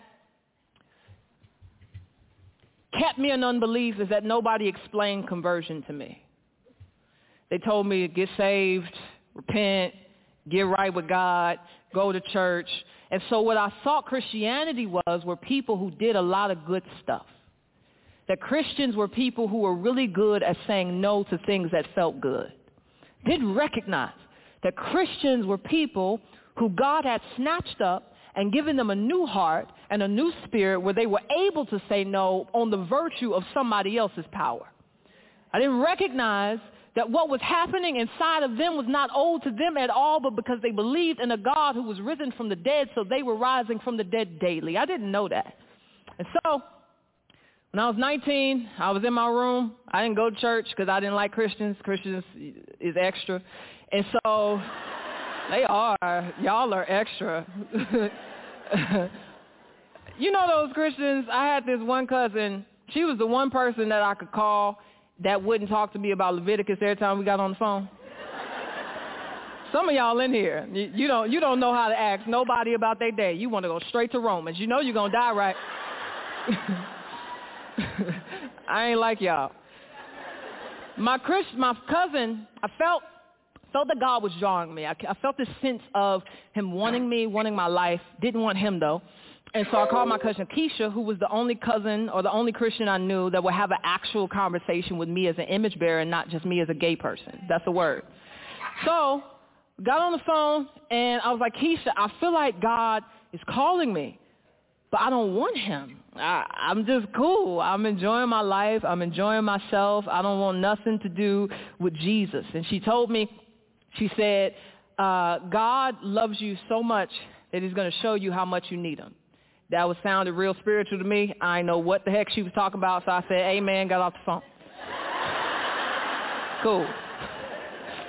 Whatever you say. And um, what started to happen was my life started to get harder. Life started to get difficult. And I think that's a kindness. Again, that's a, a providential mercy of God that he is not allowing my life to be so prosperous that I'm not, he's, he's allowing my life to be difficult in such a way where I'm constantly looking up. There's something about prosperity or being in the palace that makes you look inside of yourself. But there's something about suffering and difficulty, even outside of Christ, that shows you that all that you have ain't satisfying. That it's not enough, that these people, these relationships, this pornography, all of this stuff that you're turning to as a comfort is nothing more than a mere idol, and idols can't make nobody happy. So, coming back to when I was 19, I'm in my room. I'm watching MTV, something real. I wasn't watching CBN, listen to no Beth Moore podcast, none of that. they ain't even had podcasts. That was just they just listen to the radio. I'm in my room and I feel God speak to my heart. And I want to caveat on this is that our stories need to land on him always. Always. I've heard a lot of testimonies that sound like you overcame your sin you somehow chose him. You somehow did it instead of recognizing that we are saved by grace through faith. Grace was first. And so God interrupted my room, and all of a sudden, I had this awareness that my sin deserved death. It's weird stuff.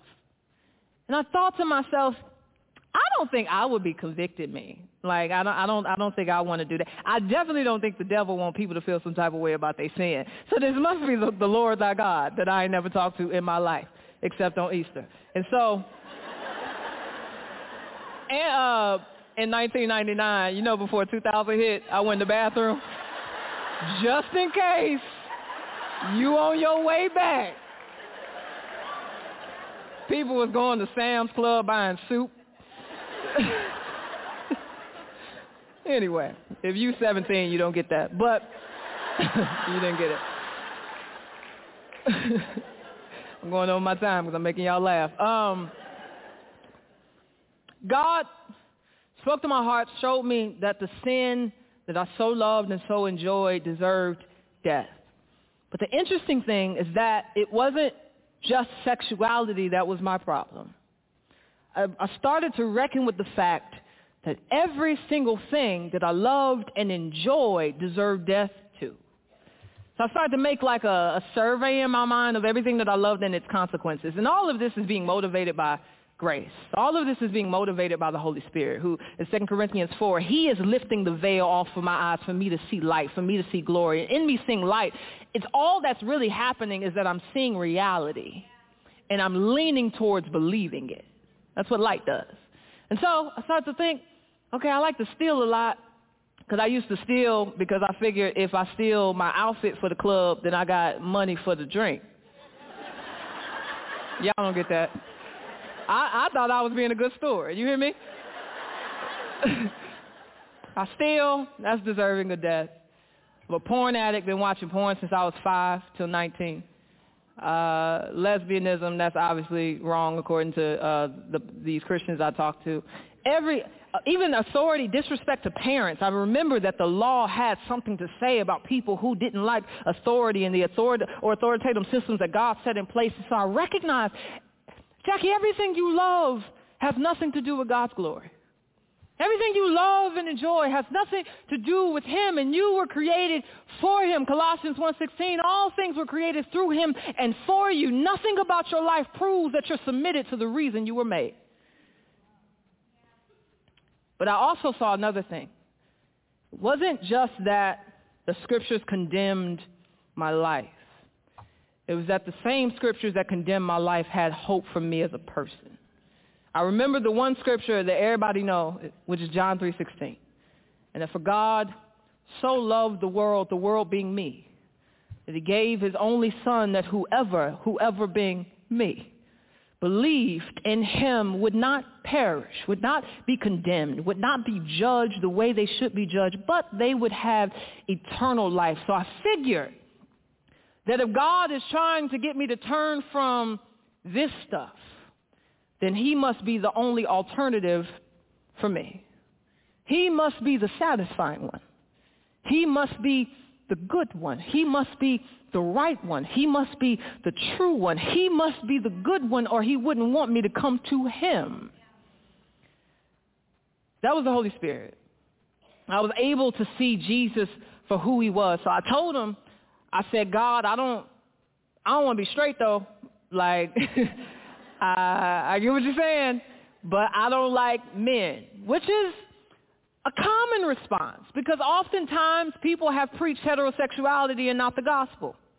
So naturally, when they hear the call of God, they think they hear the call of marriage or the call of being with another person when God is saying, come, come to me. Come to me and I will figure out every single thing else. I'm not calling you I'm not necessarily calling you to be heterosexual in the sense of having no temptations. But I'm calling you to be holy in the sense of whatever temptations you have, you know how to flee now. God was saying, come and love me and we'll figure the rest out. I told God, I don't know what this is going to look like. I know enough about me to know I can't do this on my own. I've tried to be righteous. I've tried to be holy. You say this stuff is as filthy rags, and all I have to offer you is filthiness. My hands are not strong enough to walk like Jesus without Jesus. I didn't know that that was repentance and faith. I didn't even have categories for those words. But it was repentance because, this is how you teach through your story, by the way. It was repentance because I saw my sin for what it was. I saw that it was worthless, and I saw that it was not satisfying. I saw that even though it felt good didn't mean that it was good. But I also saw Jesus, and so in my seeing my sin for what it was, I was able to turn towards somebody. I didn't turn in on myself and say, okay, I just got to go to church more, and I just got to pray more, and I just got to do right, and I just got to do better, and I just got to fast a little bit. All those spiritual disciplines are great, but they don't get me to glory without the Holy Spirit. I had to turn to somebody to do the work that I could not do on my own. I went to work and I worked cash register and there was this girl um behind she was in, in line trying to take an order. And usually a day before that, two days before that, I would have tried to flirt with her in such a way to see if she, you know, would go. And all of a sudden, I felt this awareness of God that I never had. And it wasn't as if two days before I didn't know that God could see everything. I knew he could see everything because I grew up in church. The difference was this time I cared. The proof of my repentance and my salvation was not the absence of temptation, but now it was the awareness of God and the power to obey. That was the fruit of repentance. So, did that encourage you? Tell your story too then. Tell your story too then. Some of you in here might not have what you call a miraculous story. And so maybe, maybe that's led you to be afraid. I've heard it a lot, especially people that grow up in church. It's like, you know, I, I came to faith when I was six. Like, I didn't have a crazy story like yours. Um,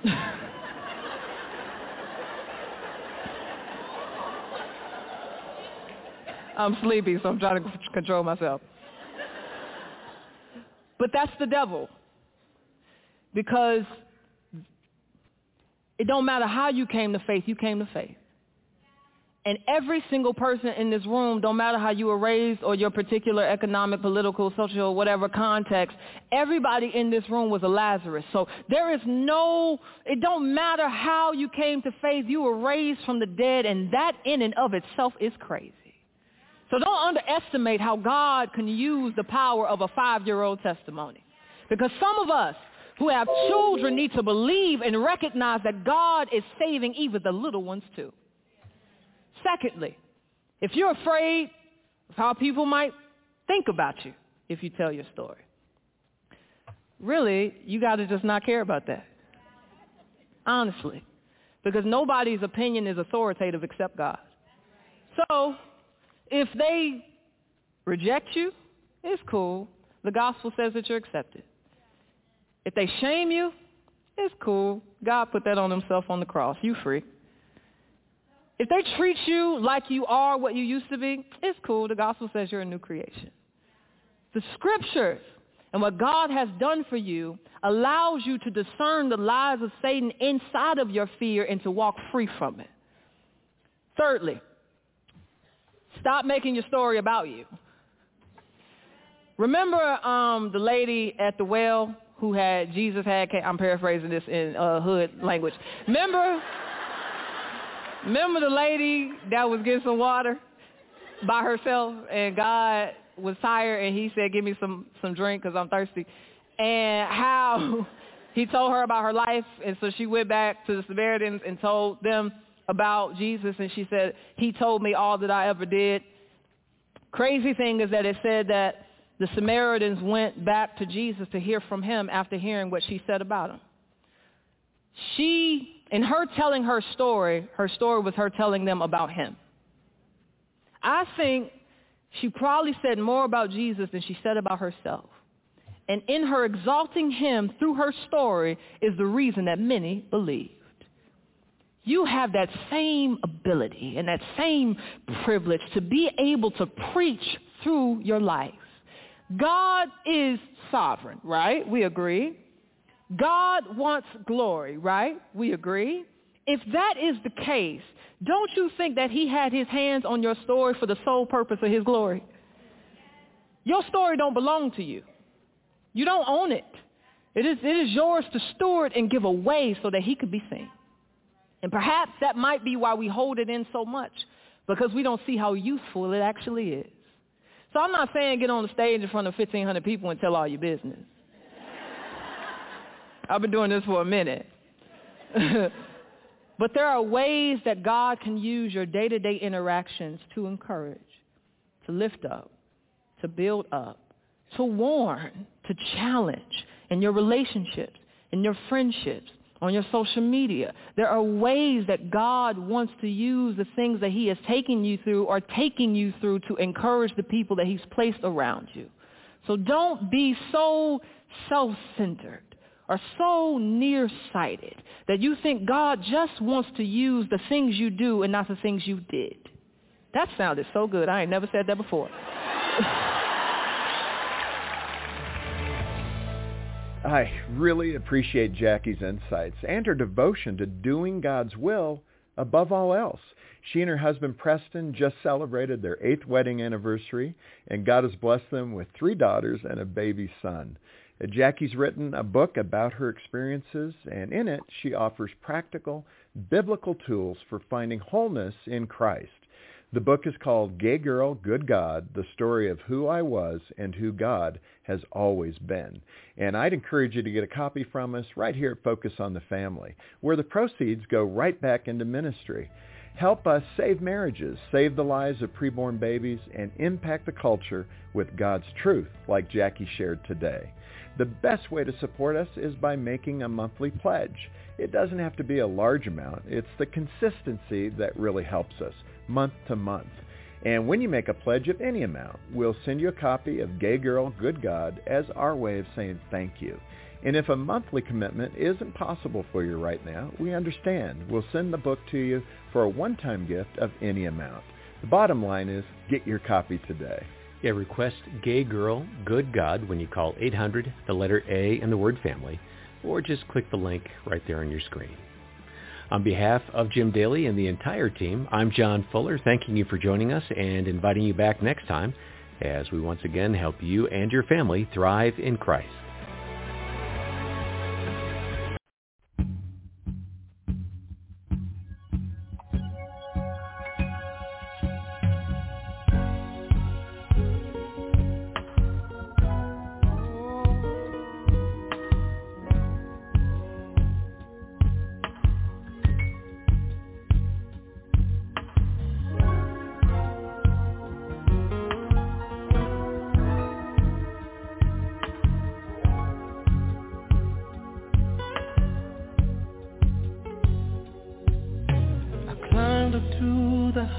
as a mountain.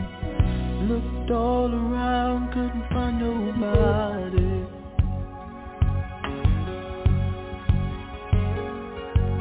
Went out into the deepest valley. Looked all around down there, couldn't find nobody.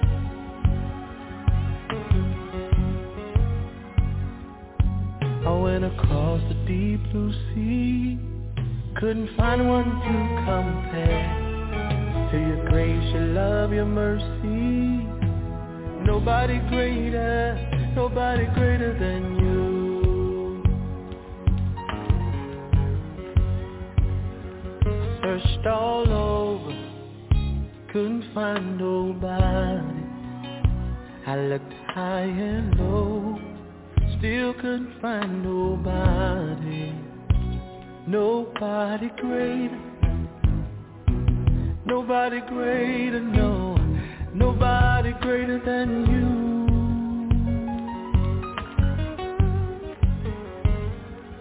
Searched all over, couldn't find nobody. I looked high and low, still couldn't find nobody.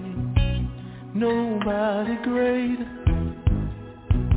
Nobody greater, nobody greater than you.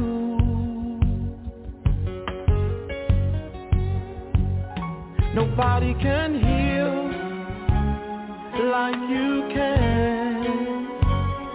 Oh, most holy one, you are the great I am. Awesome in all your ways, and mighty is your hand. You are he who carried out redemption's plan.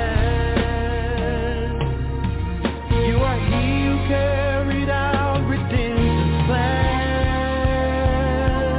Searched all over, couldn't find nobody. I looked high and low, still couldn't find nobody. nobody great greater, Jesus. Nobody greater than you. Searched all over. Searched all over. Couldn't find no. Couldn't find nobody. I looked high and low. Still couldn't find nobody. Nobody great. Nobody great. Nobody on, lift those hands for real in here. Come on. Nobody greater. Nobody greater, Jesus. Nobody greater than you. Nobody greater. Nobody greater.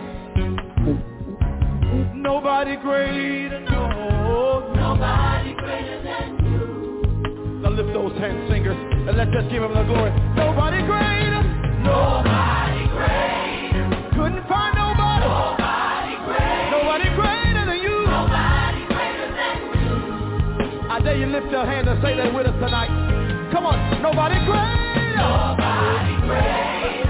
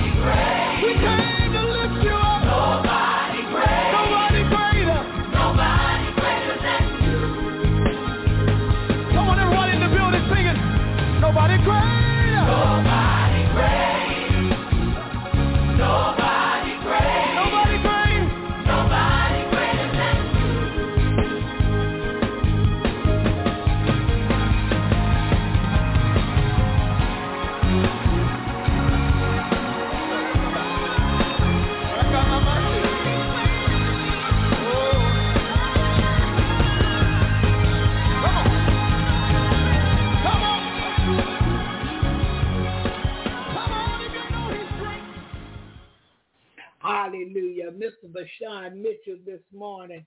And nobody's greater. Nobody's greater than you. That used to be the theme song for Jesus in the morning. And I got a chance to uh, interview with him, with VaShawn Mitchell. And how I met him, he was over on Twitter one day. And so I really didn't think it was really him. So I just hit him up and, you know, what's going on? Where are you? He said, I'm in Atlanta. And he said they have a smoking room. He said there's so many people in there and it's so crowded and so smoky. I don't see how they're doing it.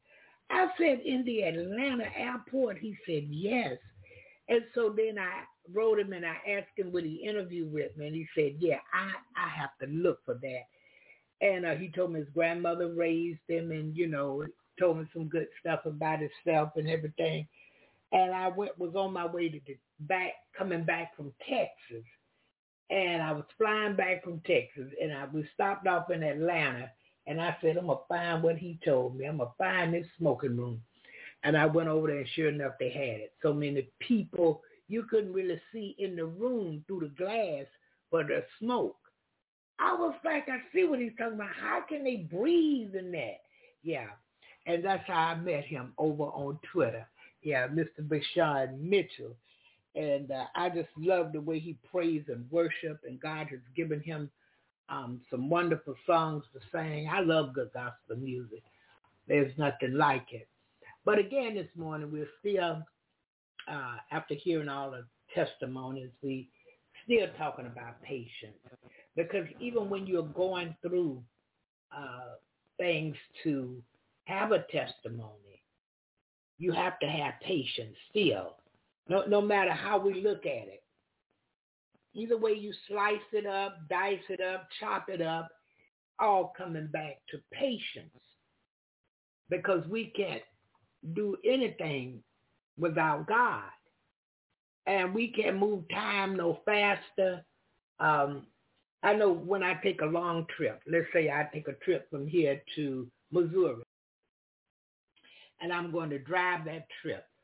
I have to map it out, find out where hotels are, you know, where I get gas from and that kind of thing, you know, stops along the way. And for a trip like that, I need somebody with me. And the reason being is so I have someone to talk to, to keep me awake, somebody to sing with, because I like to sing on trips, you know. And all of these things and I can't really make the trip go any faster. Now I can, you know, cut it a, a small portion. Maybe if I go through this way, it'll help me not go an hour out, you know, so I'm saving an hour. But the majority of that time, it's got to be done because Missouri is so far from Florida.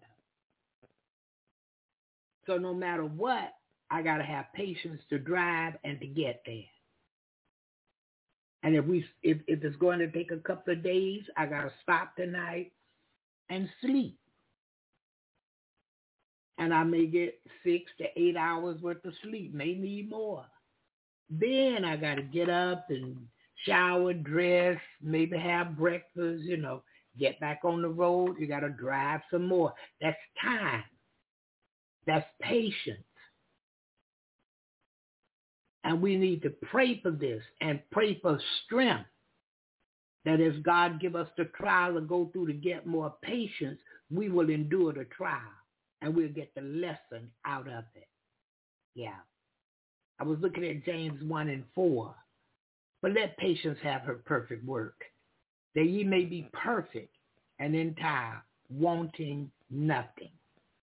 See, because you, you, you got patience. And you're not going to want for nothing because you, you, you have the patience to wait on God because you know he supply need according to his riches and glory by son Christ Jesus. His riches. He's got more than we could ever imagine. It takes me back to the earth is the Lord's, the fullness thereof, the world and they that dwell therein.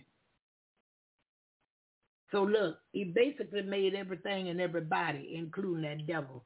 And look at this. But let patience have a perfect work, that you may be perfect and entire, wanting nothing. You know how many people in the world, how many people in the earth? And he's going to supply for all of these people according to their patience. Some people just give up and let it go. I never give up. I just wait. I, I have the Job mentality because I know it's coming. The only way it, it does not come is it will not work together for my good. As long as it will work for my good, God will allow me to have it. But there may be a time on it. It may not work for my good until Wednesday. So Wednesday is when I get it, not a day or hour before. I can never accuse him of giving me nothing bad. Yeah. Luke 21 and 19 says, In your patience possesses ye your souls. In your, pa- in your patience possesses you your souls. Matthew 18 and 26 says, The servant therefore fell down and worshipped him, saying, Lord, have patience with me, and I will pay thee all. Remember the, he, the man old and he went to his master and asked him, have mercy upon me, have patience with me. I don't have your money. And the master told him, okay. But he went out and grabbed the one who owed him and gonna beat him and kill him and all of that, you see. He had no patience like his master had for him. Yeah. The last one is James 5 and 10. Take, my brethren, the prophets who have spoken in the name of the Lord for an example of suffering, affliction, and of patience. We're going to go through. We're going to have some suffering. We're going to have some afflictions. Uh, there are going to be things we can't control. We're going to lose some loved ones. Children going to grow up and be not what we intended for them to be. Some of us, we're going backwards and not forward. Some of us, we know things are sin, but yet we'll do it. We know it's wrong, and yet we'll do it. And he said, if we know it's wrong and we do it, it's a sin. And sometimes our flesh get the best of us. Yeah. But I thank God for patience. I thank God for love. I thank God for his grace and his mercy abounding for me. Hallelujah. Hallelujah. Yeah. I, I got one more. I said that was the last one, but I really I have two more. So let me finish these last two, and uh, I'll, I'll open the studio. James 5 and 10, take my brethren the prophets who have spoken in the name of the Lord for an example of suffering, affliction, and of patience.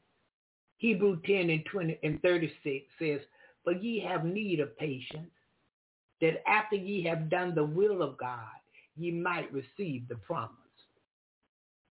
After you done did the will of God, you might receive the promise. For me, that's two things. After I serve here this morning on Jesus in the morning, I'm going to have patience to believe that I receive the promise of God for obedience sake. If I continue to obey God, one day he'll give me a crown of life that will never fade away.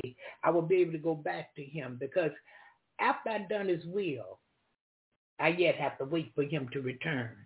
I can't just run out after I get through here this morning and stand before the judgment seat of God and get my announcement, whether I'm going back with him or whether hell is my home. I yet got to wait on him. No matter how it goes, I must learn to wait. Yeah. Colossians 1 and 11 says, strengthen with all might according to his glorious power unto all patience and long suffering with joyfulness. No matter what we go through, we yet can be joyful. See, because while I'm going through, I want to keep my mind on him. While I'm going through, I want his word to come up in my heart, I, I, in my mind. I want to remember what his word said. I'm going through, but he yet said I'm the head and not the tail.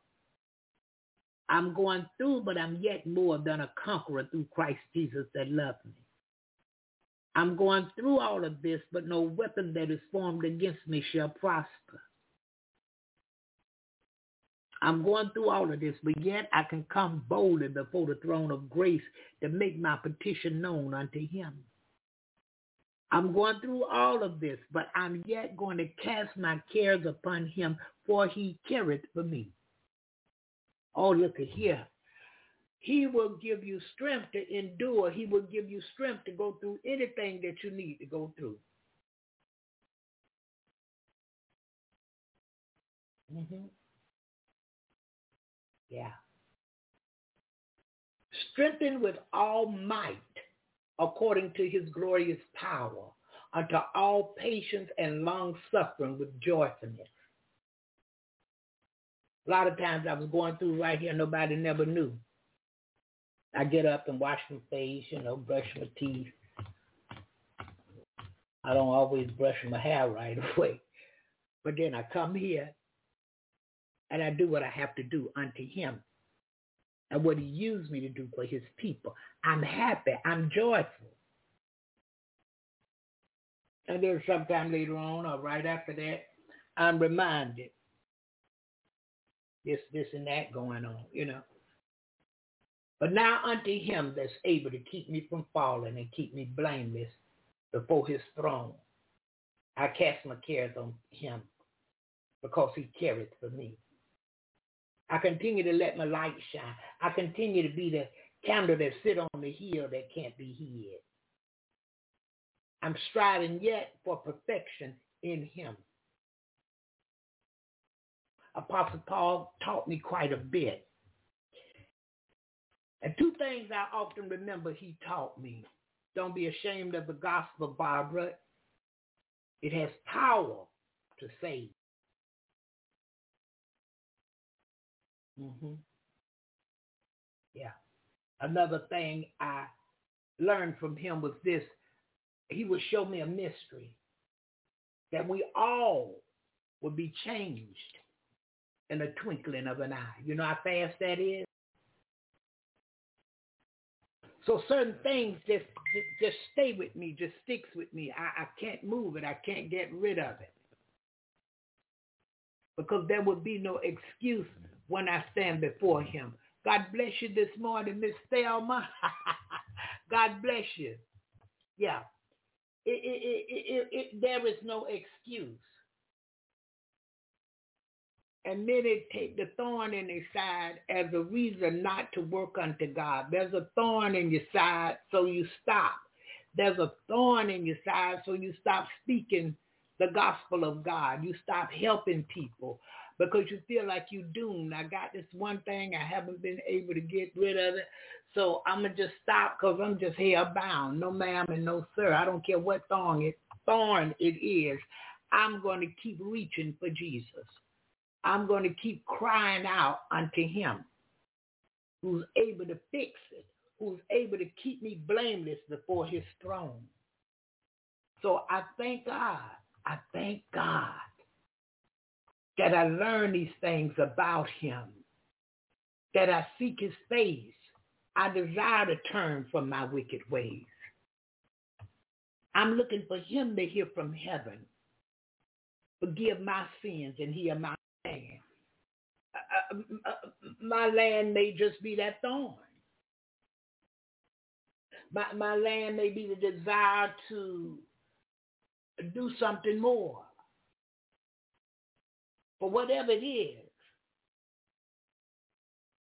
if I repent, mean it, decide to obey his word, let the world and all the worldly tools go.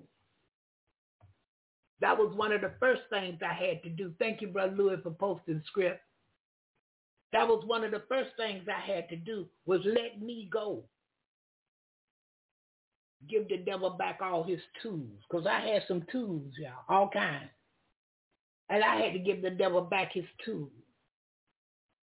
The scale that weighed dope, he had to get that back. the route to get dope. He had to get all that back. The thinking of how to trick the bank out of money, he had to get that back. All kind of tools that the devil had given to me to use to commit sin against God and myself. I had to get those tools back. I no longer wanted them.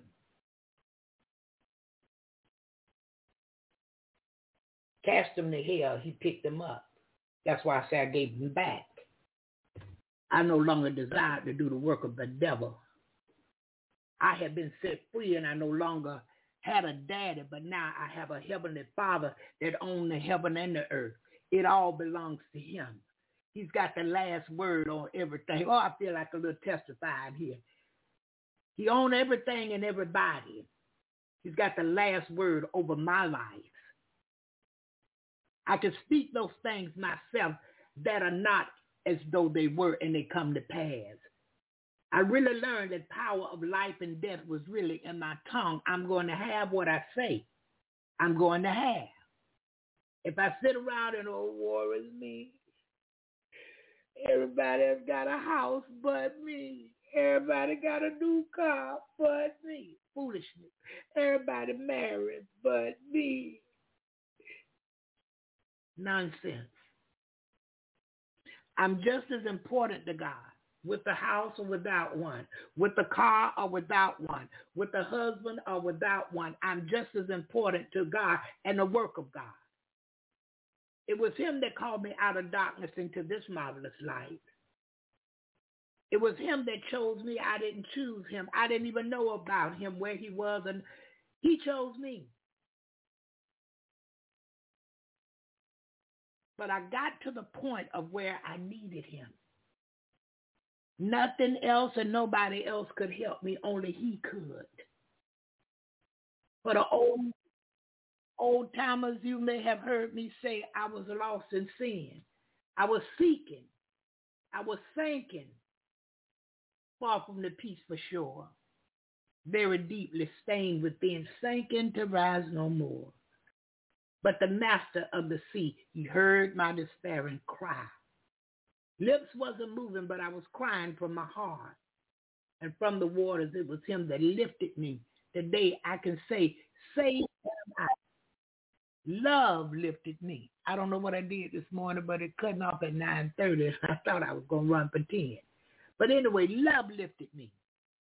When nothing else could help me, for God is love, God lifted me. And I had to learn patience. I had to work to get patience. I had to pray for strength to endure the trials, to get the patience that I need to wait on him, to wait on others. Because a lot of times working with people is not easy. There are days when you're moving at a certain speed and they're not. There are days when they're moving at a certain speed and you slow down. Whatever state I'm in, patience taught me to be content. No matter what state I'm in. If I'm in the project, the government housing, I'm patient. I'm waiting. I'm happy. If I'm in the house on the hill with the dog named Fluffy, I'm patient, I'm loving, I'm kind, I'm happy. I got Jesus. So no matter where I am, no matter where I go, he go with me. He won't leave me. He won't forsake me. He will be with me until the end. And I'm grateful unto him. But let's pray for patience. Pray for strength that when the trial of patience come, we can endure. Hallelujah. Hallelujah. Thank you, Jesus. So today is a good day. We starting off the week with a good topic, patience. Hallelujah. God is faithful. We hear testimonies of what God has done for others. The songwriter said, what he did for them, he'll do it for you. We, well, with him, we are no respect of person. He's, he don't, he don't respect one and don't respect the other. He loves us all. He wants us all to come to him in the fullness. Daily we must prepare. If he is coming back one day and we know not a day not the hour. So if we preparing daily, we'll be ready when he comes. Hallelujah. If he called you to something, if he chose you to do something, pray and ask God to stir that gift up in you. Yeah. Hallelujah. Hallelujah. So we thank God this morning. Listen, I'm going to one quick one and uh, coming right back and pray us out.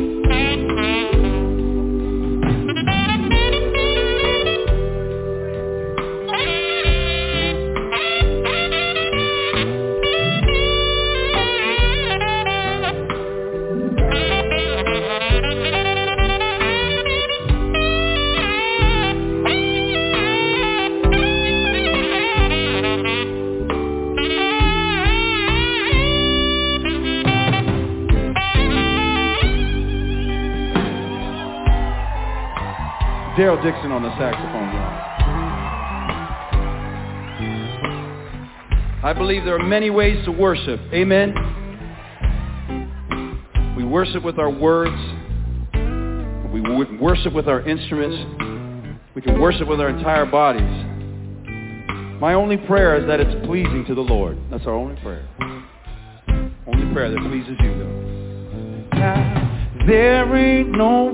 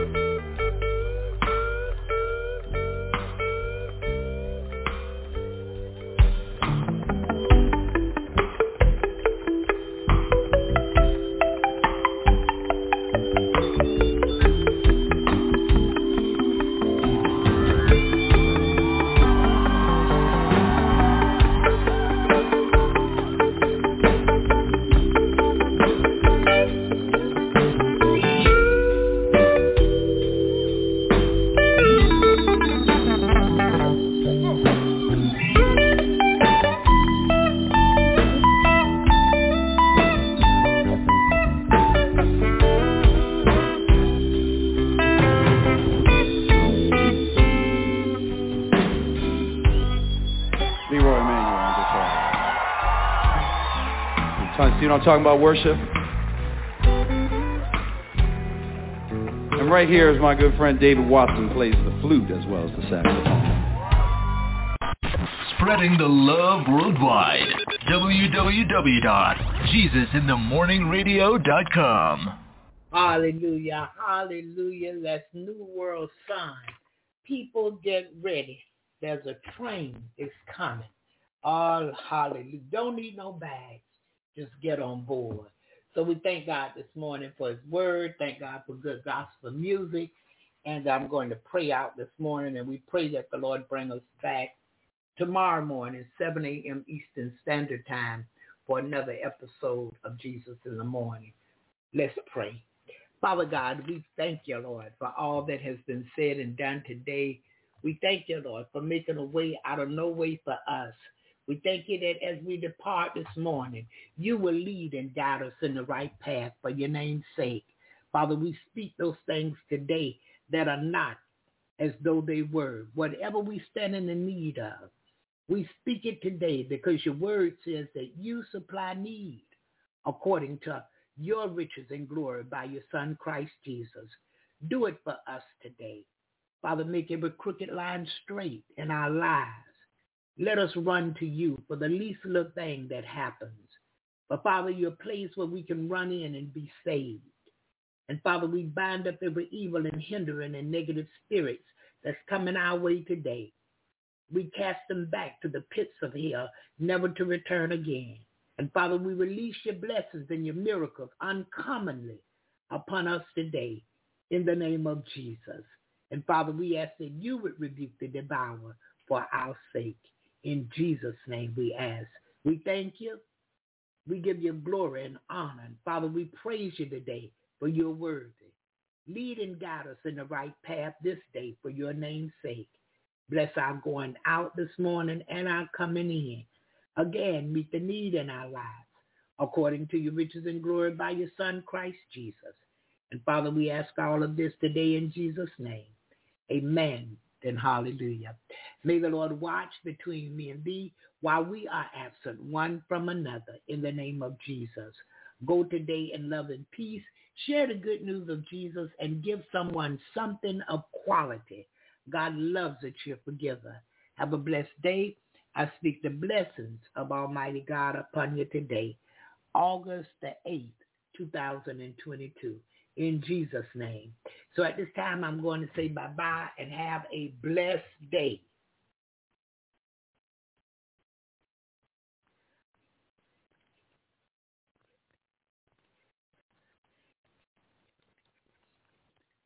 Judy was boring. Hello. Then Judy discovered ChumbaCasino.com. It's my little escape. Now Judy's the life of the party. Oh, baby, mama's bringing home the bacon. Whoa, take it easy, Judy. The Chumba life is for everybody. So go to ChumbaCasino.com and play over 100 casino-style games. Join today and play for free for your chance to redeem some serious prizes. ChumbaCasino.com. No purchase necessary. Void where prohibited by law. 18 plus terms and conditions apply. See website for details.